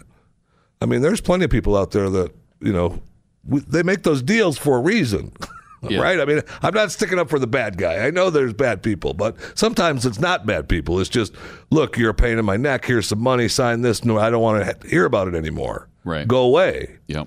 And then you're going to bring it back to my face again? That's not right, really. Yeah, so there's that. And then the other element about the payoff is the campaign finance thing, which they explained last night. And I hadn't thought of it from this viewpoint, in that even if Cohen gave her money right out of his own bank account, that was still on behalf, you could make the case, of the Trump campaign to not hurt it. So that's an in-kind contribution of $130,000 to the Trump campaign. That's how it'll be looked at. That's how it will be looked at. And that's how they get him. I mean, yes, that's definitely how they're going to get him, but I don't know that I buy it. That's true. That's how they look at that kind of stuff, though. You can't mess around with campaigns like that. You can't do that, because that's, the largest donation you can make to a campaign is $2,500, unless... You're doing the PACs, the political action committees. Then you can give, whatever you want. But that would be to the Trump campaign, supposedly. So I don't know. The whole thing was a little lackluster, and I thought anticlimactic last night, because it wasn't an ongoing relationship. It was just once. And, this specious thing about I was threatened in Las Vegas in 2011. Why did he wait 5 years to threaten you? What? Right. Okay, so 5 years after you slept with him, he sent somebody to scare you? Unless you were out there saying you were going to break your deal. I mean, she. Yeah, and I guess she had gone to National Enquirer by then, right? Yeah, she was already. Yes, she was already making paid $15,000 to tell her story. Recall. And that's when the mystery guy started just taking money for anything. That's when she was approached in the parking lot. Right. So that was, word was out that she was. She also wants you to know that her business is totally legit and completely legal. I don't know. It's sounds legal, like, and legit. Why would you have to say that? Like, Jeff, I just want to make sure you know that, you know, this whole strip trip that she's on right now, that's completely legit. All right. Well, of course it is. Sure. Well, they do that all the time. Stars do that all the time, travel around doing the strip club circuit. Now, initially, she didn't want her daughter to know that she did anything wrong. And now... She said that in the interview, what? I don't want my daughter finding this stuff out on the internet. Your daughter's going to find quite a bit out about you on the internet. If she's that proud and so proud of her breast job and her porn stars, right. Your kids should know. Sure. They should be proud of mommy. Yeah, think of this. Okay, so Parkland happens, the shooting happens, and they get the permits in a nanosecond, and they're ready to go. Mm-hmm. That's kind of how her little tour worked out, you know. It's like, look at this. Mm-hmm. Well, the strip club circuit. I mean, you can. They always leave a little room for extra booking in case. Do they? Yeah, in case somebody. Yeah. You know, if somebody makes it big, you want to get them in. You got to get them in where they're hot. There's no. You got to get them in where they're hot. Speaking of porn. Mm-hmm. If you're a gun video watcher, viewer, and you wondered, hey, what happened to all the gun videos on YouTube? Well, one of them going to Pornhub. No problem. They said, and I love this right here, we're going to Pornhub because the in-range TV, look, we're uploading our videos to Pornhub in the months since YouTube tightened its policies following the mass shooting in Las Vegas. We'll not be seeking any monetization from Pornhub. We're merely looking for safe harbor for our content and our viewers. Now, they had a long statement, a really fascinating long statement on their Facebook page, which I put up at Jeff Fisher Radio, my Facebook page, going down a long list of things that... He said YouTube's new policies prohibit videos that show how to manufacture firearms, ammunition, or certain accessories, as well as instructional videos. But the Google-owned site also bars users from uploading videos intending to sell firearms, certain firearm accessories, but they still allow content related to drug use. Weird how that happens, because he put on their Facebook page, they give a long list, and just as an example. What you can find on YouTube is how to manufacture meth, shake and bake meth, DIY Molotov cocktail instructions. That's just a couple. Mm-hmm. That's just a few of what you can still find on YouTube. Still find them. But you can't find that gun stuff. No. Heaven forbid. Gun safety, forget that. Doesn't matter the context. Get them off. Good news for me, anyway, is that PETA failed their fight in Wyoming. Wyoming every year holds a, and you'll love this, Pat, I'm sure this is an event that you would be proud to be part of, a chicken curling event every year in Wyoming at the Cheyenne, Wyoming Ice and Events Center. Yes. And PETA has tried to shut it down. And you can see that you can see why right here. I mean, they're taking frozen chickens and curling them on the ice. I mean, it's curling. It's embarrassing. It's curling with chickens. But the mayor said wrote a letter back to PETA saying, we're doing this. Okay, we've tried all kinds of things. These chickens that we use have been frozen and out of date for 5 years now. Mm-hmm. We're going to continue to use these frozen chickens, okay? Yeah. Live with it. There's still some common sense in the world, and it resides in Cheyenne, Wyoming, apparently. No kidding. That's funny. Yeah. Coming to a city near you soon, the anti-homeless spikes. I know they're coming up. There was big to-do in Mumbai. I know you... Mm-hmm. Last week? Yeah, and the week before. Yeah. Whoa. You were in Mumbai. Well, maybe you missed it because they just went up, these anti-homeless spikes in front of banks and buildings in downtown Mumbai. Oh, my And people gosh. Are all wound up. Wow. Lay down here all now. They are all wound up because they're afraid that... See, I thought that they were something that would come down. You know, at night or whatever when they close up, but they're not. They're just there. Mm-hmm. So if you're walking by and somebody pushes you into them or trip and fall into them, you're getting spiked. That's why you could never have that in America. Would never in America would you see that. It would not be allowed. So that's good. Unbelievable, man. It's so good. I know. And then we'll end it with my favorite video of the weekend. The World's Strongest Man. I saw this. Oh, okay. You scared me there for a second. No, The World's Strongest Man. I saw this weekend. I actually LOL'd. Mm-hmm. And it's my favorite video of all time. We've all done this. This man just actually videotaped himself doing it as the world's strongest man. You can see him here as he as he's beginning to. You're looking next to the train, and he stops the subway train, which is great for the people.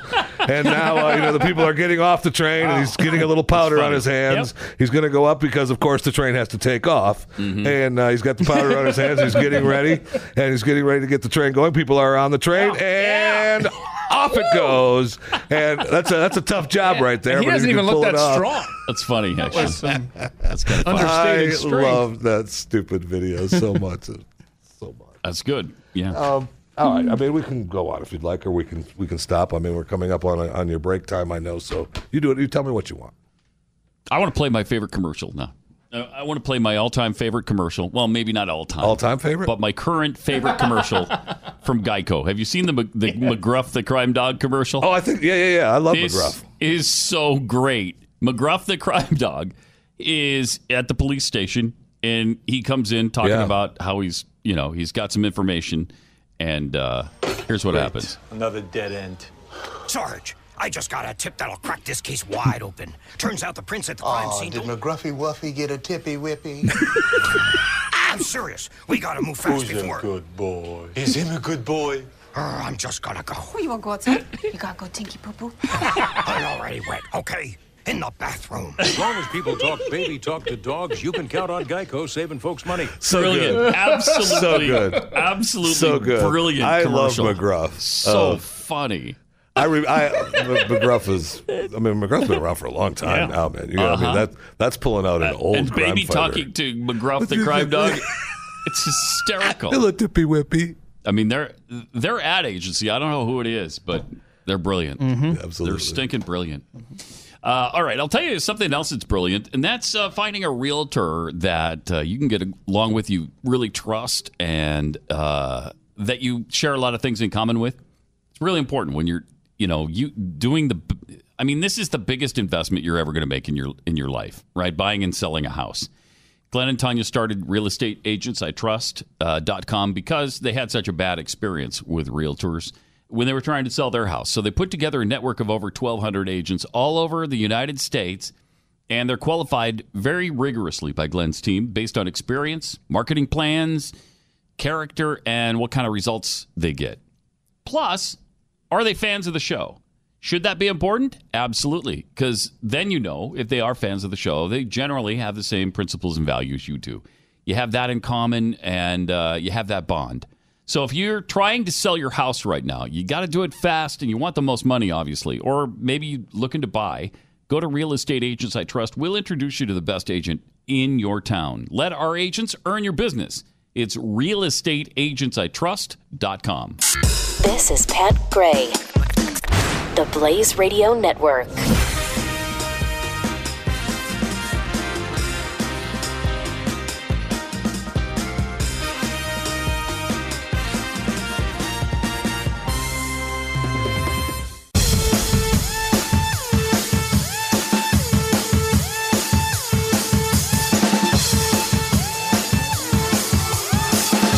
Pat Gray returns. 888-900-3393 or Pat Unleashed. It's coming up in just a few minutes. Yeah. Marc Morano. Marc Morano runs ClimateDepot.com. Mm-hmm. Yep. He is awesome. He's written a new book called The Politically Incorrect Guide to Climate Change. So good. I love that he put this quote on the front of his book cover. And it's a review from Daily Kos. Evil personified. That's how they describe Marc Morano. But they also label him climate denier Marc Morano. Yeah, and as he points out in the book, and the book is great. Yeah. It's really awesome. As he points out in the book, climate denier is something they obviously use to make you out to be akin to a Holocaust denier, which is, madness.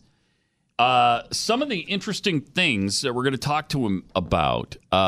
the world is spending $1 billion a day, nearly $1 billion a day, to prevent global warming. Mm. A UN scientist, I love this quote. UN scientist has admitted that the 97% consensus theory the fact that they throw out all the time. Where'd they get that? Pulled from thin air. It sounded good to them. So they just started using it. And because media outlets picked up on it, they just kept using it. And they run with it now. The 97% consensus thing is pulled from thin air? It's facts like that that are absolutely incredible to me. Climate policies are crushing the world's poor. The Paris Climate Accord would theoretically postpone global warming by 4 years and cost $100 trillion. Oh, those 4 years, though. They'd be worth it. I mean, think of that. So instead of just burning up in 2100, we wouldn't burn up till 2104. See. So. See. Totes worth it. It's worth it. It's completely worth it. There's something else. Oh, this is what I love. I'm going to ask him about the 1970s when all of these scientists were all up in arms over what? Global cooling. Listen to some of these headlines. From the New York Times, January 1978, international team of specialists finds no end in sight to 30-year cooling trend in northern hemisphere. Climate changes called ominous. Scientists warn predictions must be made to precise to avoid catastrophic cooling. Geologist says winter's getting colder. Oh. January 1978. Oh, boy. Worrying about a new ice age, February 1969. I mean, on and on and on and on, the predictions.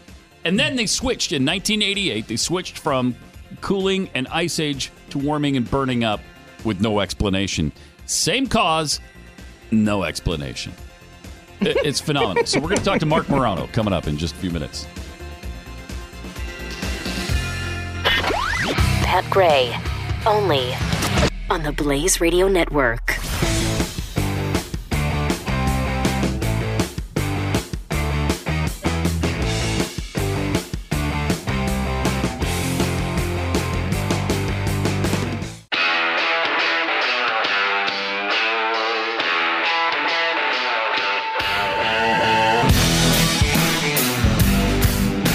Gray is here on the Blaze Radio Network. 888-900-3393. Joining us right now from Climate Depot, Marc Morano. Marc is a warrior in this fight against the global warming nonsense, the hoax. His new book is called The Politically Incorrect Guide to Climate Change. And I love the quote from Daily Kos, evil personified. Joining us now is the incredibly evil Marc Morano. Marc, welcome to The Blaze. Thank you, Pat. Happy to be here. Appreciate it. First of all, really, really sad to have lost another warrior in this fight. The man who wrote the foreword to your book, John Coleman, he was great and very courageous in this battle. Sad to see him go. Yes, that was a shock. You know, he'd been ill for a little bit, but he wrote the foreword about 3 weeks, or about a month or so before the book came out. He died, and it was an unexpected death. Man. And he was the founder of the Weather Channel. He stood up to this, and he talked about how his own science that he'd spent a lifetime studying had been corrupted, chiefly by the United Nations and all this, you know, just the fear-mongering and how they've just twisted it all. So you can read his foreword in here, and he's also quoted throughout the book. One of the things he's quoted on in the book, Pat, is upset at his old network propagandizing children for climate fears. And the Weather Channel has been a key component. I detail that in the book, how they've used kids shamelessly to drive home the climate fears. Yeah, they've been one of the worst offenders of this hoax. First of all, let me start here. Has there been warming? Has the Earth actually warmed? Now, that is a great question, and it's all on time scales. Now, if you look at the geologic history of the Earth, and I quote geologists in here from University of Pennsylvania, other fine institutions, we are in probably the 10% coldest of the Earth's geologic history. In other words, 90% of the Earth's history has been warmer. Wow. If you start out at the Roman warming period, about the time Jesus Christ was alive, walking on Earth, you had we've had a cooling since then. If you go with the medieval warming period from 900 to 1300, we've had about a cooling, according to the original UN reports, we're about the same temperature, according to other studies. And many studies say we've cooled since the medieval warm period. If you go since the Little Ice Age, which happens to coincide, Pat, with the thermometer data in all the major cities about 1850, 1870, the end of the Ice Age, we've warmed. So when people say we've warmed, they're typically talking about 1850, 1870, the Little Ice Age. But have we warmed since the 1930s? Hard to say. The EPA data shows all the heat waves were the hottest then. Have we warmed since the 1990s? All these claims the hottest year are nonsense. It's all within the margin of error, year-to-year differences. In other words, they can't even make the claim because they adjust bigger than they claim these margins are. It's a fancy way of saying the temperature stayed the same. So a long-winded answer, but the answer is it depends on what time scale you use. But have we warmed since the end of the Little Ice Age? Yes, in the last 120, 30 years or so, yes. Okay. Well, that brings me – you mentioned something else that is fascinating to me, and that's the adjusting of temperatures. They go back and they adjust warmer temperatures down, and then the more recent temperatures, they adjust up. And it's according to some insiders, it's almost always that way and never the other way around. What is the excuse they use for adjusting these temperatures at all? Why are they doing this? Well, first of all, as I mentioned, they have the margin of error is huge. So they can do pretty much whatever they want, and they can just claim, oh, we're making adjustments. Let's talk about the global warming standstill or pause and how they did that. We had a global warming pause and standstill beginning 1997, 98, and it went on until about 2016, 17. I detail this in the book. And what happened was that when it first happened, they denied it over and over. Mm-hmm. Then I have detail in the book. They came up with 60 excuses for it. Finally, they were done making excuses like the oceans ate our global warming, Chinese coal use has blocked out the sun, and all that silly stuff. So then they decide, you know what? We're going to go back and look at the data. Guess what? We had the Arctic temperatures as too cool. We went back in the data. We've warmed the Arctic, and presto, the global warming pause, not only doesn't it exist, but it never existed in the first place. And this is what they've done. And NOAA and NASA have done similar with the 20th century. If you go back in 2000 and look at the United States federal climate data, it shows a cooling trend essentially from the 1930s to 2000. If you go now and look at the data for the 1930s to 2000, it shows a warming trend. They cool the past to show enhanced warming, and they claim any number of adjustments, and they're not always clear, and they don't always provide details, and they never want to answer questions, and they don't highlight the fact that they've altered the past. But it's like if you have a company losing money and you want to get investors, you hire an accountant, and you show that you've had record profits, suddenly you're going to look quite attractive. Well, the theory of global warming looks much more attractive if you have the ability to change the past temperatures, to juice the numbers, to make it look impressive. You mentioned that one of their excuses for the pause in the global warming was that the ocean ate the warming.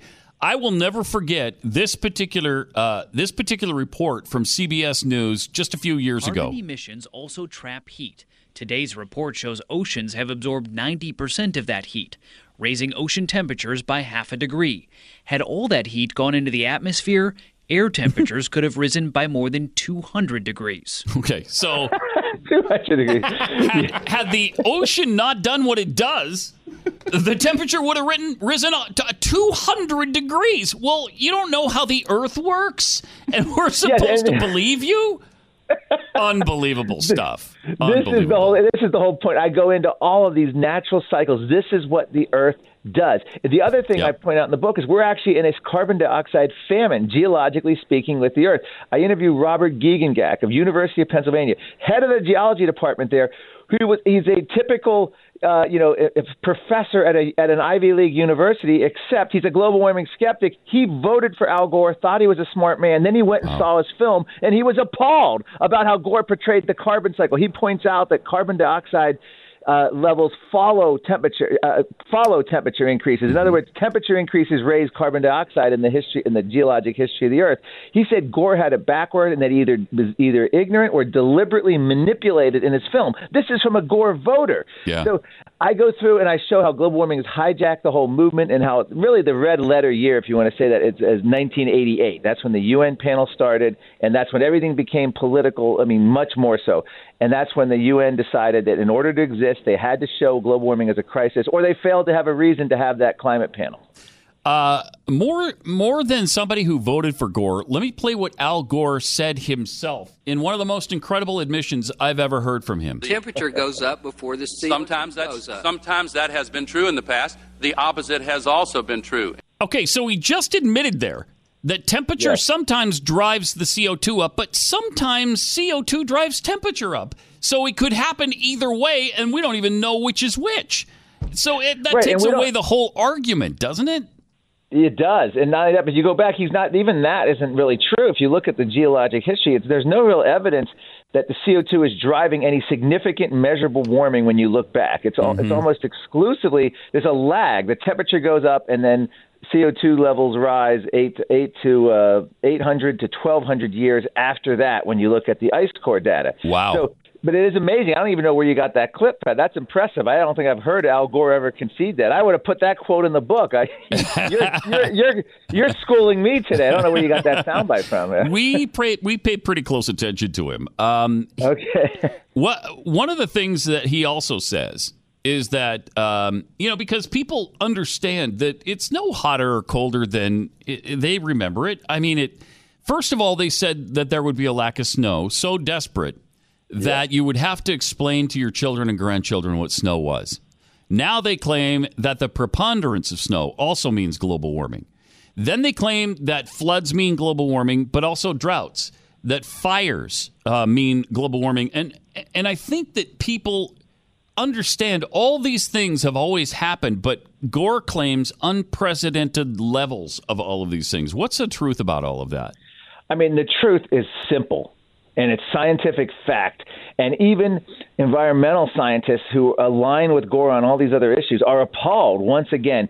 Not only is Al Gore dead wrong, it's so obvious that he's just saying whatever he needs to. And that's one of the things I detail in the book. This is a campaign cause. You mentioned snow before we get to the other parts of extreme weather. They said in the 1990s and 2000, UN top scientist Michael Oppenheimer quoted the New York Times, other UN scientists quoted in UK papers.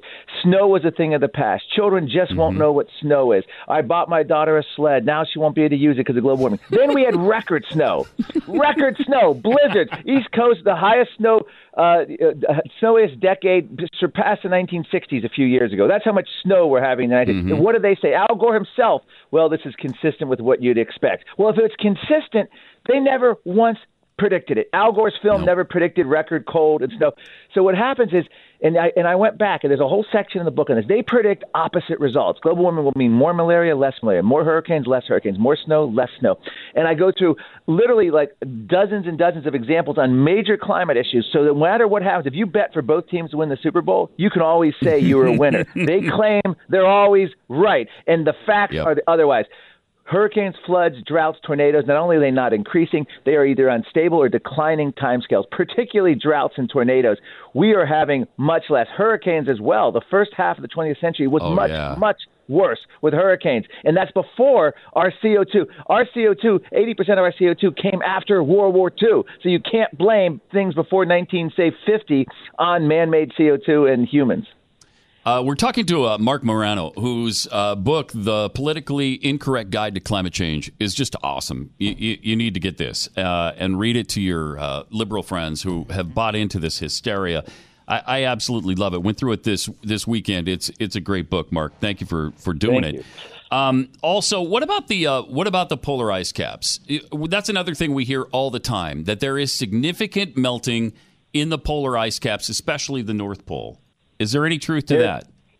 Well, at the end, timescales. What happened when they started satellite monitoring of the Arctic? What year was that? 1979. Gee, what was going on in the 1970s? The global cooling coming ice age scare was reaching its zenith in the 1970s. That's when they started monitoring. Now, keep in mind, had they started this kind of monitoring in the 1920s and 30s, and peer-reviewed studies show this, the Arctic was as warm or warmer. Greenland was probably warming at twice the rate in the 1920s and the 1930s than it is currently all part of the North Pole. So What they've done is they cherry pick a cycle, say the 1970s. And yes, the Arctic has warmed since the 1970s ice age scare. Absolutely. However, the Antarctic, and I detail this in the book, it's a seesaw, has cooled. The Antarctic is actually gaining ice so much so that it's contributing to sea level lowering. And they don't want to talk about that. That's according to a NASA study, which the climate activists are beside themselves that NASA would ever allow something like that to come out.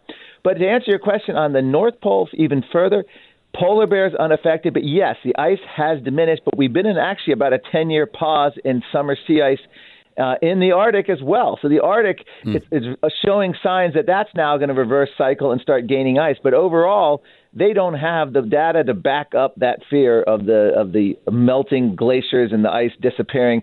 And the Antarctic has been a thorn in their side for decades. They've gotten away with so many things. They've gotten away with having it both ways. The less snow, yes. More floods, less floods.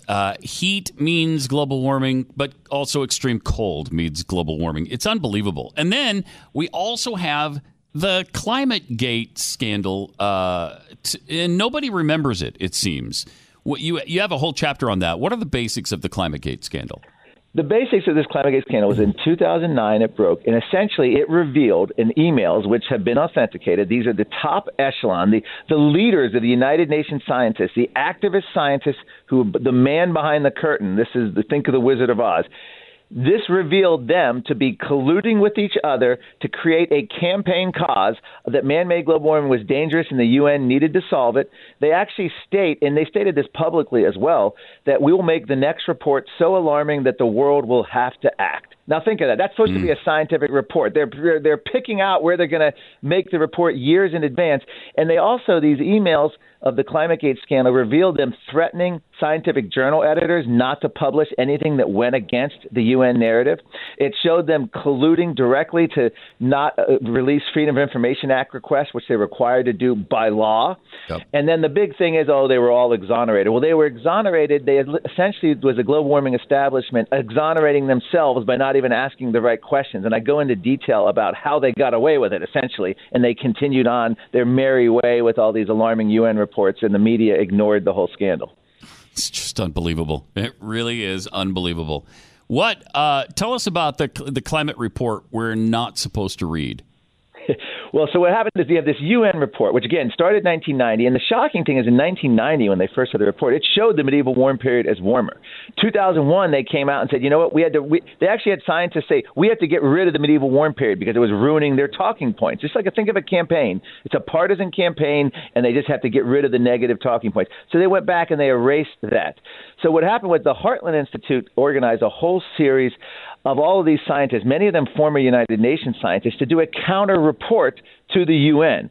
And that's what you're referring to there, Pat. I have some references in the book to that. So there's actually, if you want to, and this is heavy reading, just like the United Nations reports get into. They have a lot of data, but it's how you draw the conclusions and what you compare them and your timelines.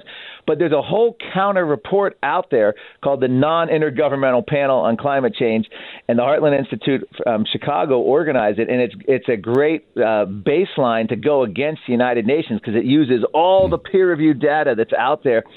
And the peer-review data is unbelievable because it's in all the journals. And right now on my website, even Climate Depot, I'm documenting how on just about every issue from sea level to extreme weather to temperature, the peer-reviewed literature is not supporting the claims of the United Nations. And on top of that, Pat, we have word now that even the New Yorker magazine and other liberal publications are throwing in the towel on the UN Paris Agreement. They're saying that this is essentially a failure and that it's not doing anything it's supposed to do and no one's adhering to it, all making it a great vindication for the U.S. to get out of this ridiculous treaty, which does nothing for the climate, but was going to be literally, and I detail this in the book, the most expensive treaty in world history, costing about $100 trillion when it's all said and done. And that's given current reality, because every year they did this agreement in 2015, and then they keep meeting.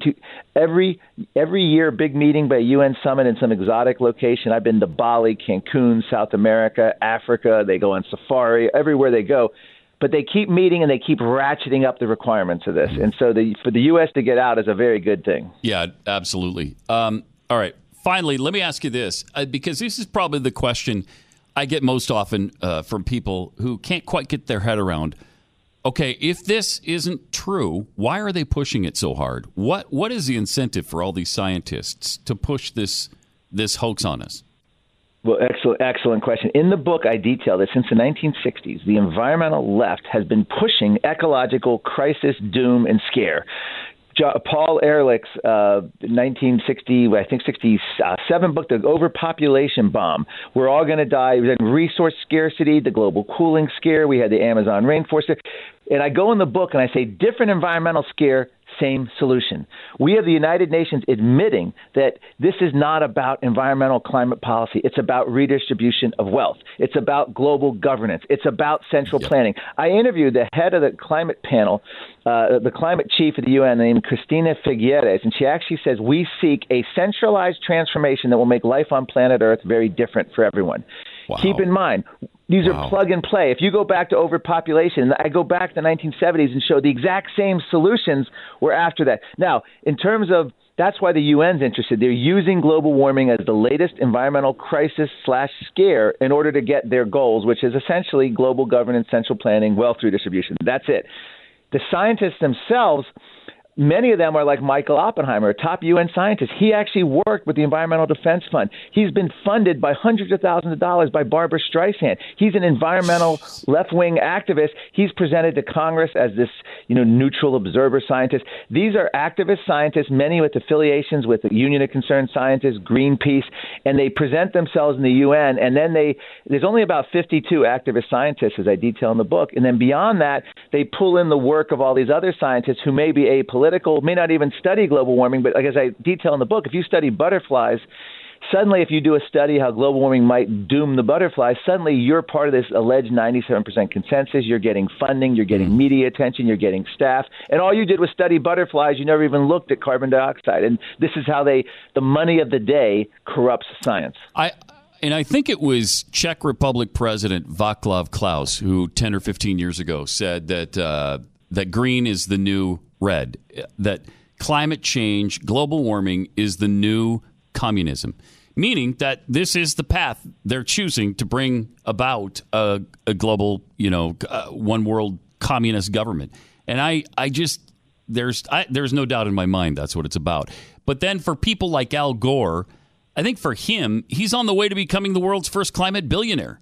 So it's pretty obvious what he's in it for, isn't it? Yes, he's in it for ideology and money. One of the ironies of Al Gore was when he lobbied Capitol Hill for the climate bill, he had already set up a whole bunch of different nonprofit foundations with him as either the founder or on the board. He was set to make, again, half a trillion dollars. He ended up making a lot because Obama's stimulus bill generously funded the organizations Gore set up. But the media never once portrayed former Vice President Al Gore for what he was. He was a self-interested lobbyist seeking his own self-interest by lobbying for the cap-and-trade climate bill. Instead, he was portrayed as the statesman worried about the fate of the planet. And I detail in the book his net worth from $1 to $2 million to $100 million. Then he sold his network to Al Jazeera, the oil-rich Saudi Arabian connected Al Jazeera, who then even his former staffers got so upset he refused to even take industry fossil fuel funding advertisement, but he sells the network to the ultimate fossil fuel company, and for hundreds of millions of dollars his old employees felt betrayed by Al Gore. Marc Morano, the website is ClimateDepot.com.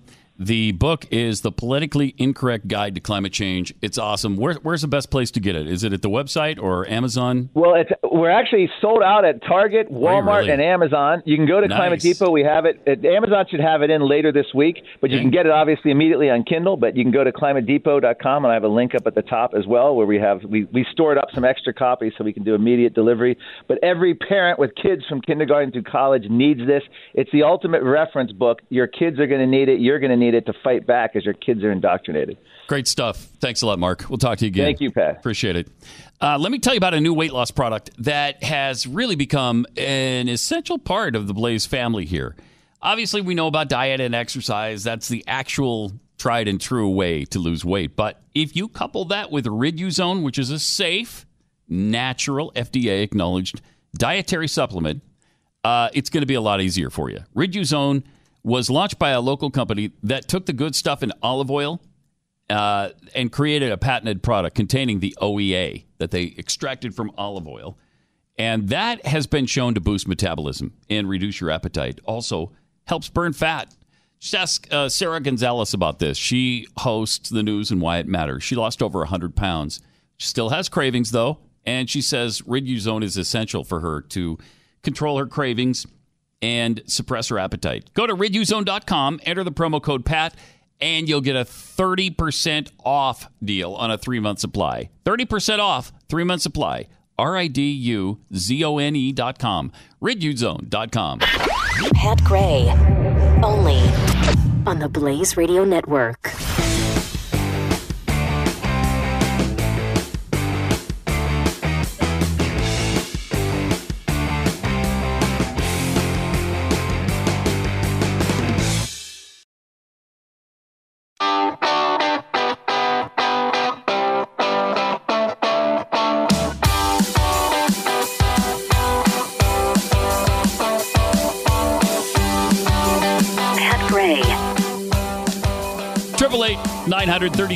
How fascinating is Marc Morano and passionate about it? Great stuff.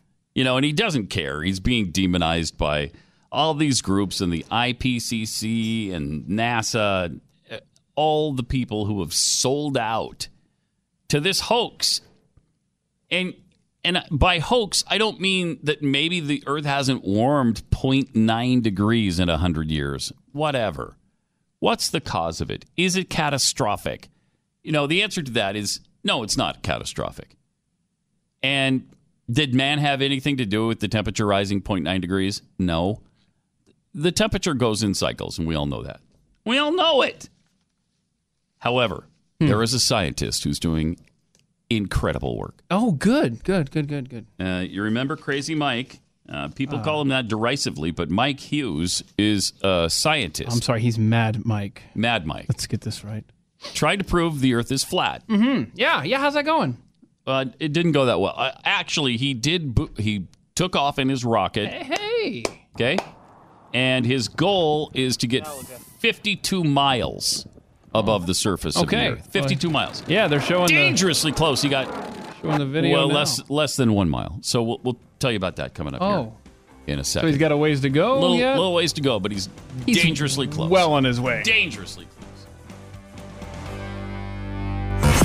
Pat Gray, the Blaze Radio Network.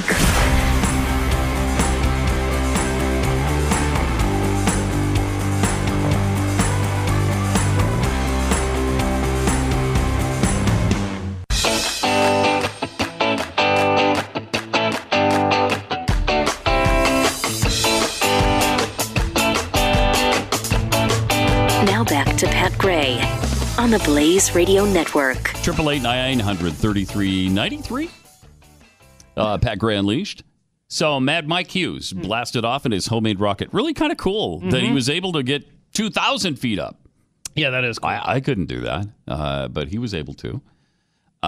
He survived it. Now, he was carted off on a stretcher. Sure. But he did survive. Yeah, so that's great. I'm glad he did. I was a little worried, frankly, that this was going to kill him, and it didn't. So that's nice. And I'm sure the next time when he gets into outer space, that landing will just... Yeah. That'll be flawless, right? Yeah, well, he's got to get 52 miles up. So how far did he get this time? Less than 1 mile. But, you know, only like a third of a mile. No, I think it was like right at a half, wasn't it? Was it almost half? In other words, he's going to have to do 100 times plus better next time to get to outer space. But that's not bad. He's almost there. But he's got to be careful not to fly right into the sun. True. Because it's hovering right there. Well, if he's a flat Earth guy, I think, isn't the sun 37 miles from the Earth? And he wants to go 52. And he wants to go 52. Maybe he wants to go past the sun. Jeez. Huh. He wants to go clean out of the solar system. But bottom line if there is a solar system. Yeah, right. Come on. Bunch of, Frisbees in the sky? So how do flat earthers they must say that the photographs from Voyager and other missions are faked? You got to keep the hoax going. Yeah, you got to have a concerted effort till the end of time. Actually, the spherical nature of all the rest of the planets. Ours is the only flat disk. Don't cloud the debate. Okay, I won't. So he's trying to get 52 miles up. Mm-hmm. He didn't quite manage it over the weekend. Okay. He did survive. He does plan to do it again, and he's going to run for governor. Wait, I'm sorry? He's going to run for governor. Going to run for governor. So all good right. for him. Well, California could do worse, and they have. It's good for him. Right now, as a matter of fact, Jerry Brown. Continue, please. Yeah, no kidding. That's the thing about California. Just when you think this guy's a joke to run for, then you think back, well, Arnold Schwarzenegger. Well, Jerry Brown. So it's perfect for them. That is perfect. It's an upgrade, actually.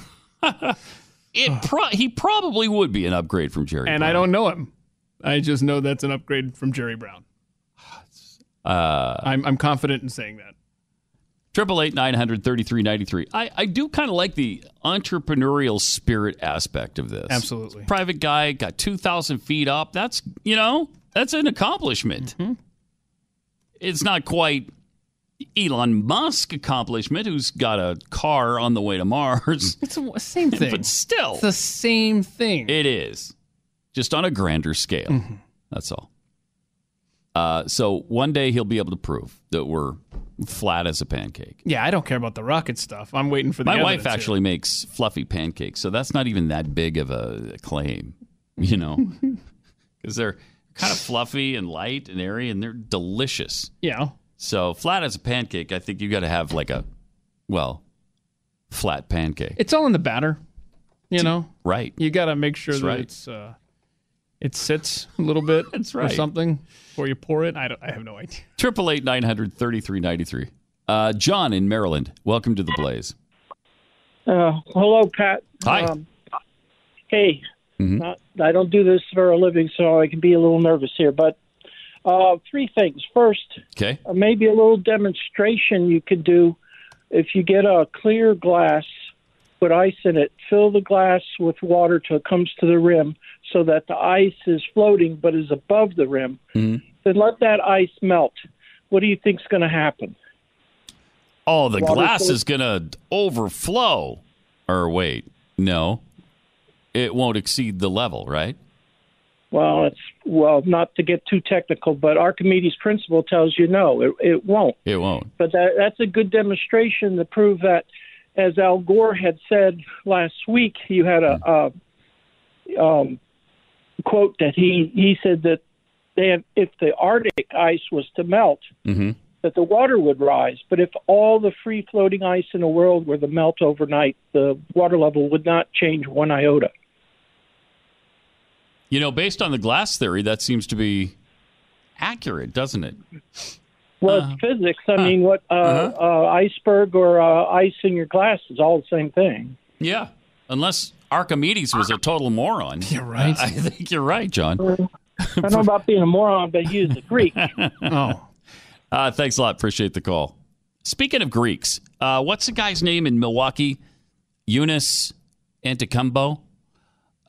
His feature on 60 Minutes last night was much more interesting than Stormy Daniels. Mm. It was an actual really good report, and what a tremendous kid that guy is. Yeah. He's only 23. I turned it off before Stormy was done. Did you really? Yeah, I did. Yeah, I taped it, and then my taped segment ran out just before the very end of Stormy Daniels. Wait, then I went live to 60 Minutes, and fortunately they were doing the Antetokounmpo interview, and kid is brilliant and really a great story because he grew up in Greece. I think they immigrated there from Africa, and then he grew up in Greece. His dad gave him a Greek first name so that he'd blend in better. Uh-huh. And so he knows the economic realities of socialism. He knows what happened to Greece as a result. Wow. He and his brother went out on the streets of Greece every day and sold whatever they could scrape together to try to make ends meet and try to survive as a family. That's really cool. Incredible story. And then they started playing basketball because his dad said, hey, you guys are big kids, and this is maybe your ticket if you try really hard, if you work really hard, and they both did. Now his little brother is in the premier Greek league. And then Eunice is obviously in the NBA now, making millions of dollars a year. I hate it. I missed that. Seriously. I mean, a great story. That does sound like the kind of story we need. Probably one of the top five basketball players in the world right now. Wow. Yeah, it's really cool. Wow. I'm just kind of hung up on the fact that you depended on a tape that ran out. Well, no, okay, not a tape. I mean, is it a VHS? Digital recording ran out. What are we doing here? You need to clear some things from your... You want to be technical, douche. Oh, wait a minute. Mr. Technical, right here. Uh-huh, yeah. Put that in your pipe. 888-900-3393. In her sit-down last night, Stormy Daniels discussed the alleged affair with President Trump. I'd like to hear from people. Did you think she was credible at all? Let's just start there. Did you believe her story? Here's a look at part of it. I was in a parking lot going to a fitness class with my infant daughter. I was taking, the seats facing backwards in the back seat, diaper bag, getting all the stuff out. Mm-hmm. And a guy walked up on me and said to me, "Leave Trump alone, forget the story." And then he leaned around and looked at my daughter and said, a beautiful little girl, it'd be a shame if something happened to her mom. And then he was gone. You took it as a direct threat? Absolutely. I was rattled. I remember going into the workout class and my hands were shaking so much I was afraid I was going to drop her. Did you ever see that person again? No. But if I did, I would know it right away. I'll never forget it. You'd be able to recognize that person? 100%. Now, people are making a big deal out of the fact that her eyes were completely dilated, as if she's on drugs at the time. I don't know. I would love to hear your thoughts, though. Is she believable? Do you care? Let's say it's true. Does it matter at this point? Does it matter that Karen McDougal had an extended relationship with him about the same time? 2006 was a big year for Donald Trump, apparently. Mm-hmm. He had his beautiful wife, Melania, and he had this porn star, and then he had Playboy playmate Karen McDougal. Yeah, and McDougal said that she doesn't know when he would have had time in Lake Tahoe to be with Stormy, unless it was the day after I left, because I think she said he stayed back an extra day or something. Oh, my gosh, really? So I don't know. I don't have airline receipts or anything like that, but... Here's what Karen McDougal said last week. I think this was Thursday, maybe, again with Anderson Cooper. Yep. So what happened after you had been intimate? Well, after we had been intimate, he tried to pay me. And I think that's consistent with both of them, isn't it? Yes, it is. Both of them say that he dismissed Melania as, we're in separate bedrooms and whatever. And both of them say he tried to pay them after having sex with him. I actually didn't know how to take that. Did he actually try to hand you money? He did.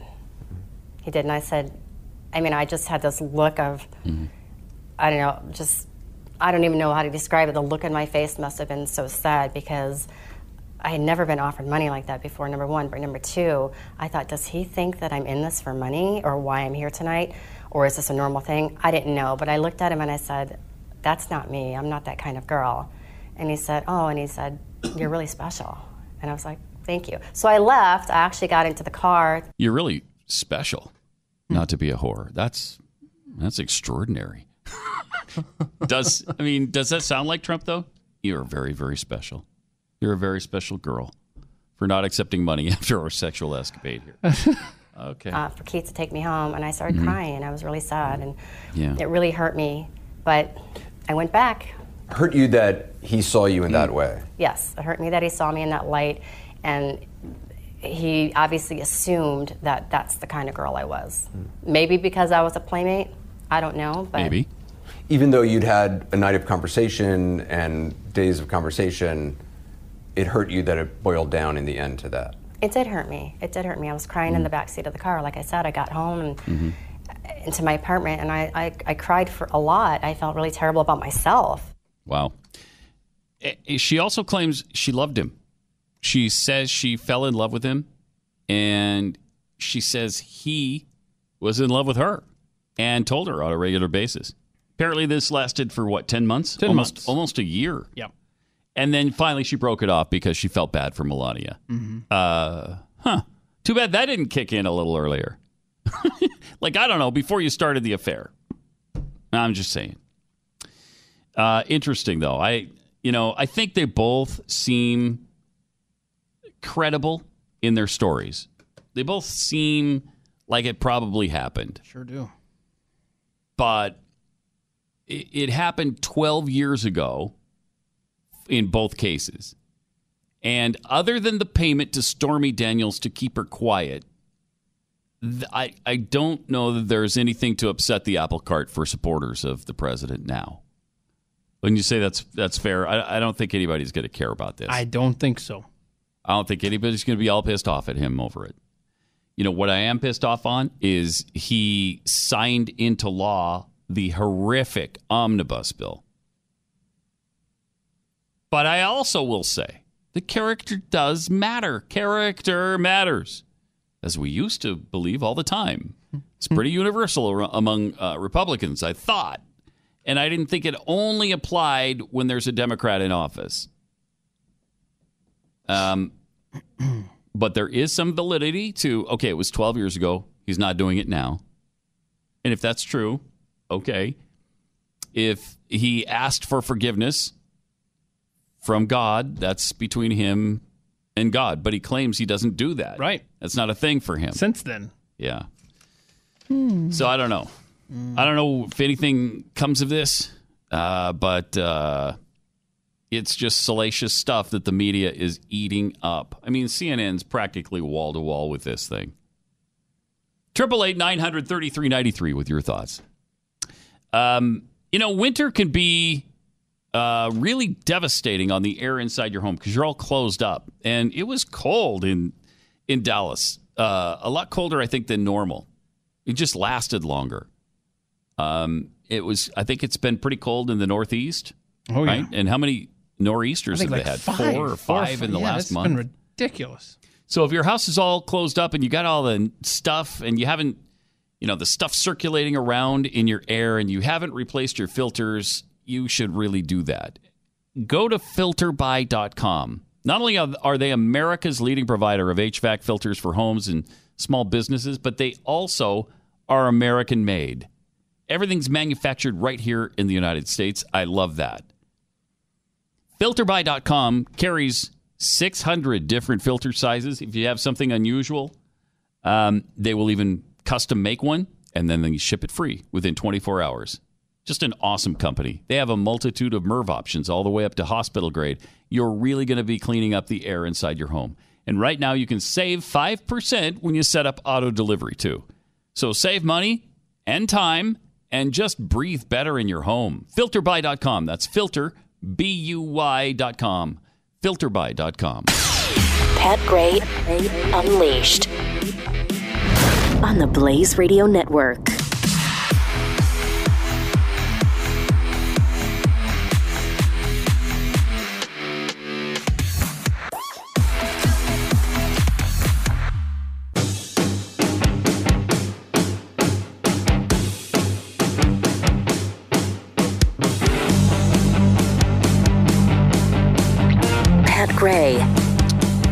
With traffic and weather together every 6 minutes on the fives. Oh, we changed it?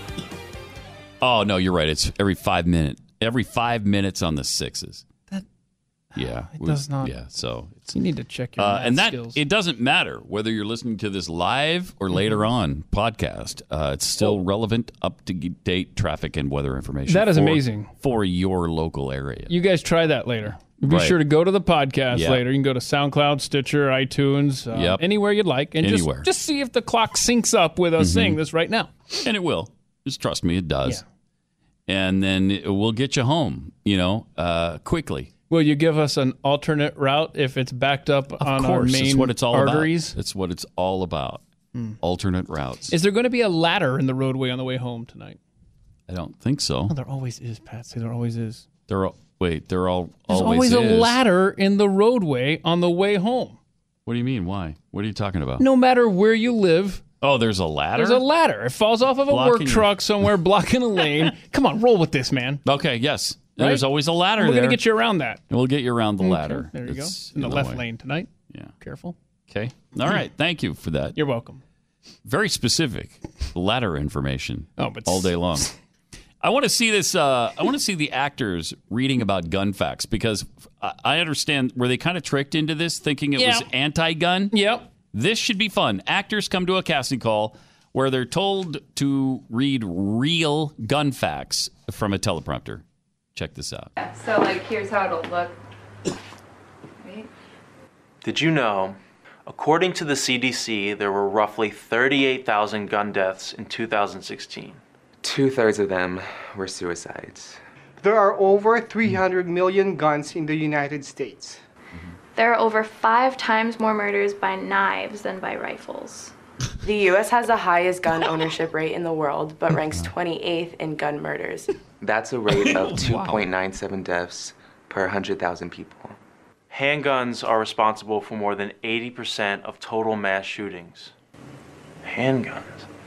Between 1993 and 2003, gun ownership increased by 56%, while gun violence decreased by nearly half. Since 1950, nearly all mass public shootings have occurred in gun-free zones.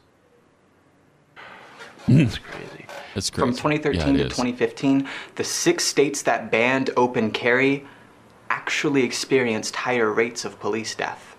86.4% of 20,000 police chiefs and sheriffs support concealed carry and are overwhelmingly against further gun control. Those that have concealed carry permits, on average, commit less crime than police. Imagine that. Yeah, what does that mean? There is a clear correlation between higher firearm ownership and reducing police killings. Switzerland, a nation of about 8 million, is armed with an estimated 2 million guns in circulation with limited gun legislation. Switzerland's overall gun homicide rate is practically zero. Gun ownership does not correlate with the homicide rate. I just kind of blindly chose a side on the whole issue without really thinking about facts. I mean, I'm going to be honest, for me, I don't really like go to the main news sources because a lot of it's always like pushed by an agenda. You know what I mean? I know what you mean. So, know exactly what you mean. To get like the real facts, you always have to do more research. Good point. I mean, it definitely makes me want to do more research about like everything that's happening right now with gun violence. It's interesting to actually take the time and see what the facts say as opposed to what I personally feel. I didn't know a concept. Lot of that. Pretty much all of it. Gun control does not really mean crime control. They're really worried about controlling guns, but it's not really up to the guns itself that's gonna cause harm to people. Right. It's really about the bad people. I mean, it kind of boils down to people, I feel like. What another concept that is. Yeah, I mean, facts are facts, so.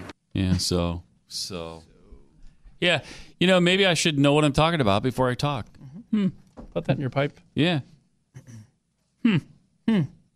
Actually armed with facts instead of emotion? Don't be doing that. Oh, man. I mean, that leads to what? Nothing but heartache. Yeah, you want to just wing it when you're talking about the possibility of eliminating a guaranteed right. Don't you? In the Constitution. Yeah, you really do. Just kind of just feel as you go. Okay.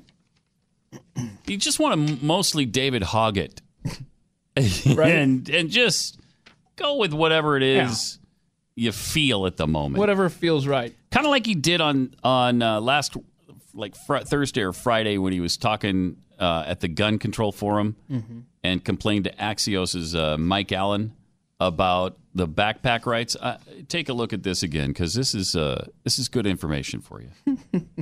You mentioned your backpack. What do they do with your backpacks? I think after we come back from spring break, they're requiring all of us to have clear backpacks. I think one of the other important things to realize is many students want their privacy. There are many, for example, females at our school when they go through their menstrual cycle, they don't want people to see their tampons and stuff. And really? Is that what it's about?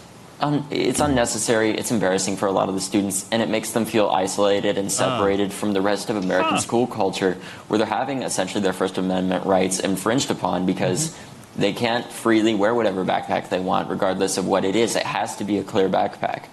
What we should have is just more policies that make sure that these students are feeling safe and secure in their schools and not like they're being fought against like it's a prison. Right. Yeah, the prison thing again. You know, and there's a lot of girls who, like, during their menstrual cycle, don't want you to see their tampon. Let me ask you a question, David. Is her tampon tampon security worth more than your life? Wow. May I just ask that question of you, David? That's deep. Is her tampon security worth more than the lives of children? I don't think so, Dave. How interesting is it that is your support of the NRA worth more than, is your gun worth more than people's lives? But he throws out a tampon as an example of why they can't have clear backpacks? Okay. Oh, golly. And this is why we should be listening to him, because they're brilliant kids. Got the answers. He's got the answers. Isn't it fun to see these kids get involved? Oh, yeah. Oh, it's been fun. This has been a fun. This is like a day or a week or even a month at Disney World. That's what it's like. Wait, a full month? Full month without a line. There's nobody at Disney World except you and your family, and you're just going on every ride you want to. My family? Immediately, every day. No, I'm going by myself. Are you? Yeah, because you hate children. Yeah. Just like you. Right. Hater. Obviously. So, anyhow, is this going to die down now that they had their little event, or are we still in for a ride like Mike Hughes? And pray. Oh, boy. My thoughts and prayers are such that... Oh, did you just say thoughts and prayers? You can't do that on the radio. Okay, Mr. Hatemonger. Monger hater. Yeah, right? Right. Pat Gray Unleashed on the Blaze Radio Network.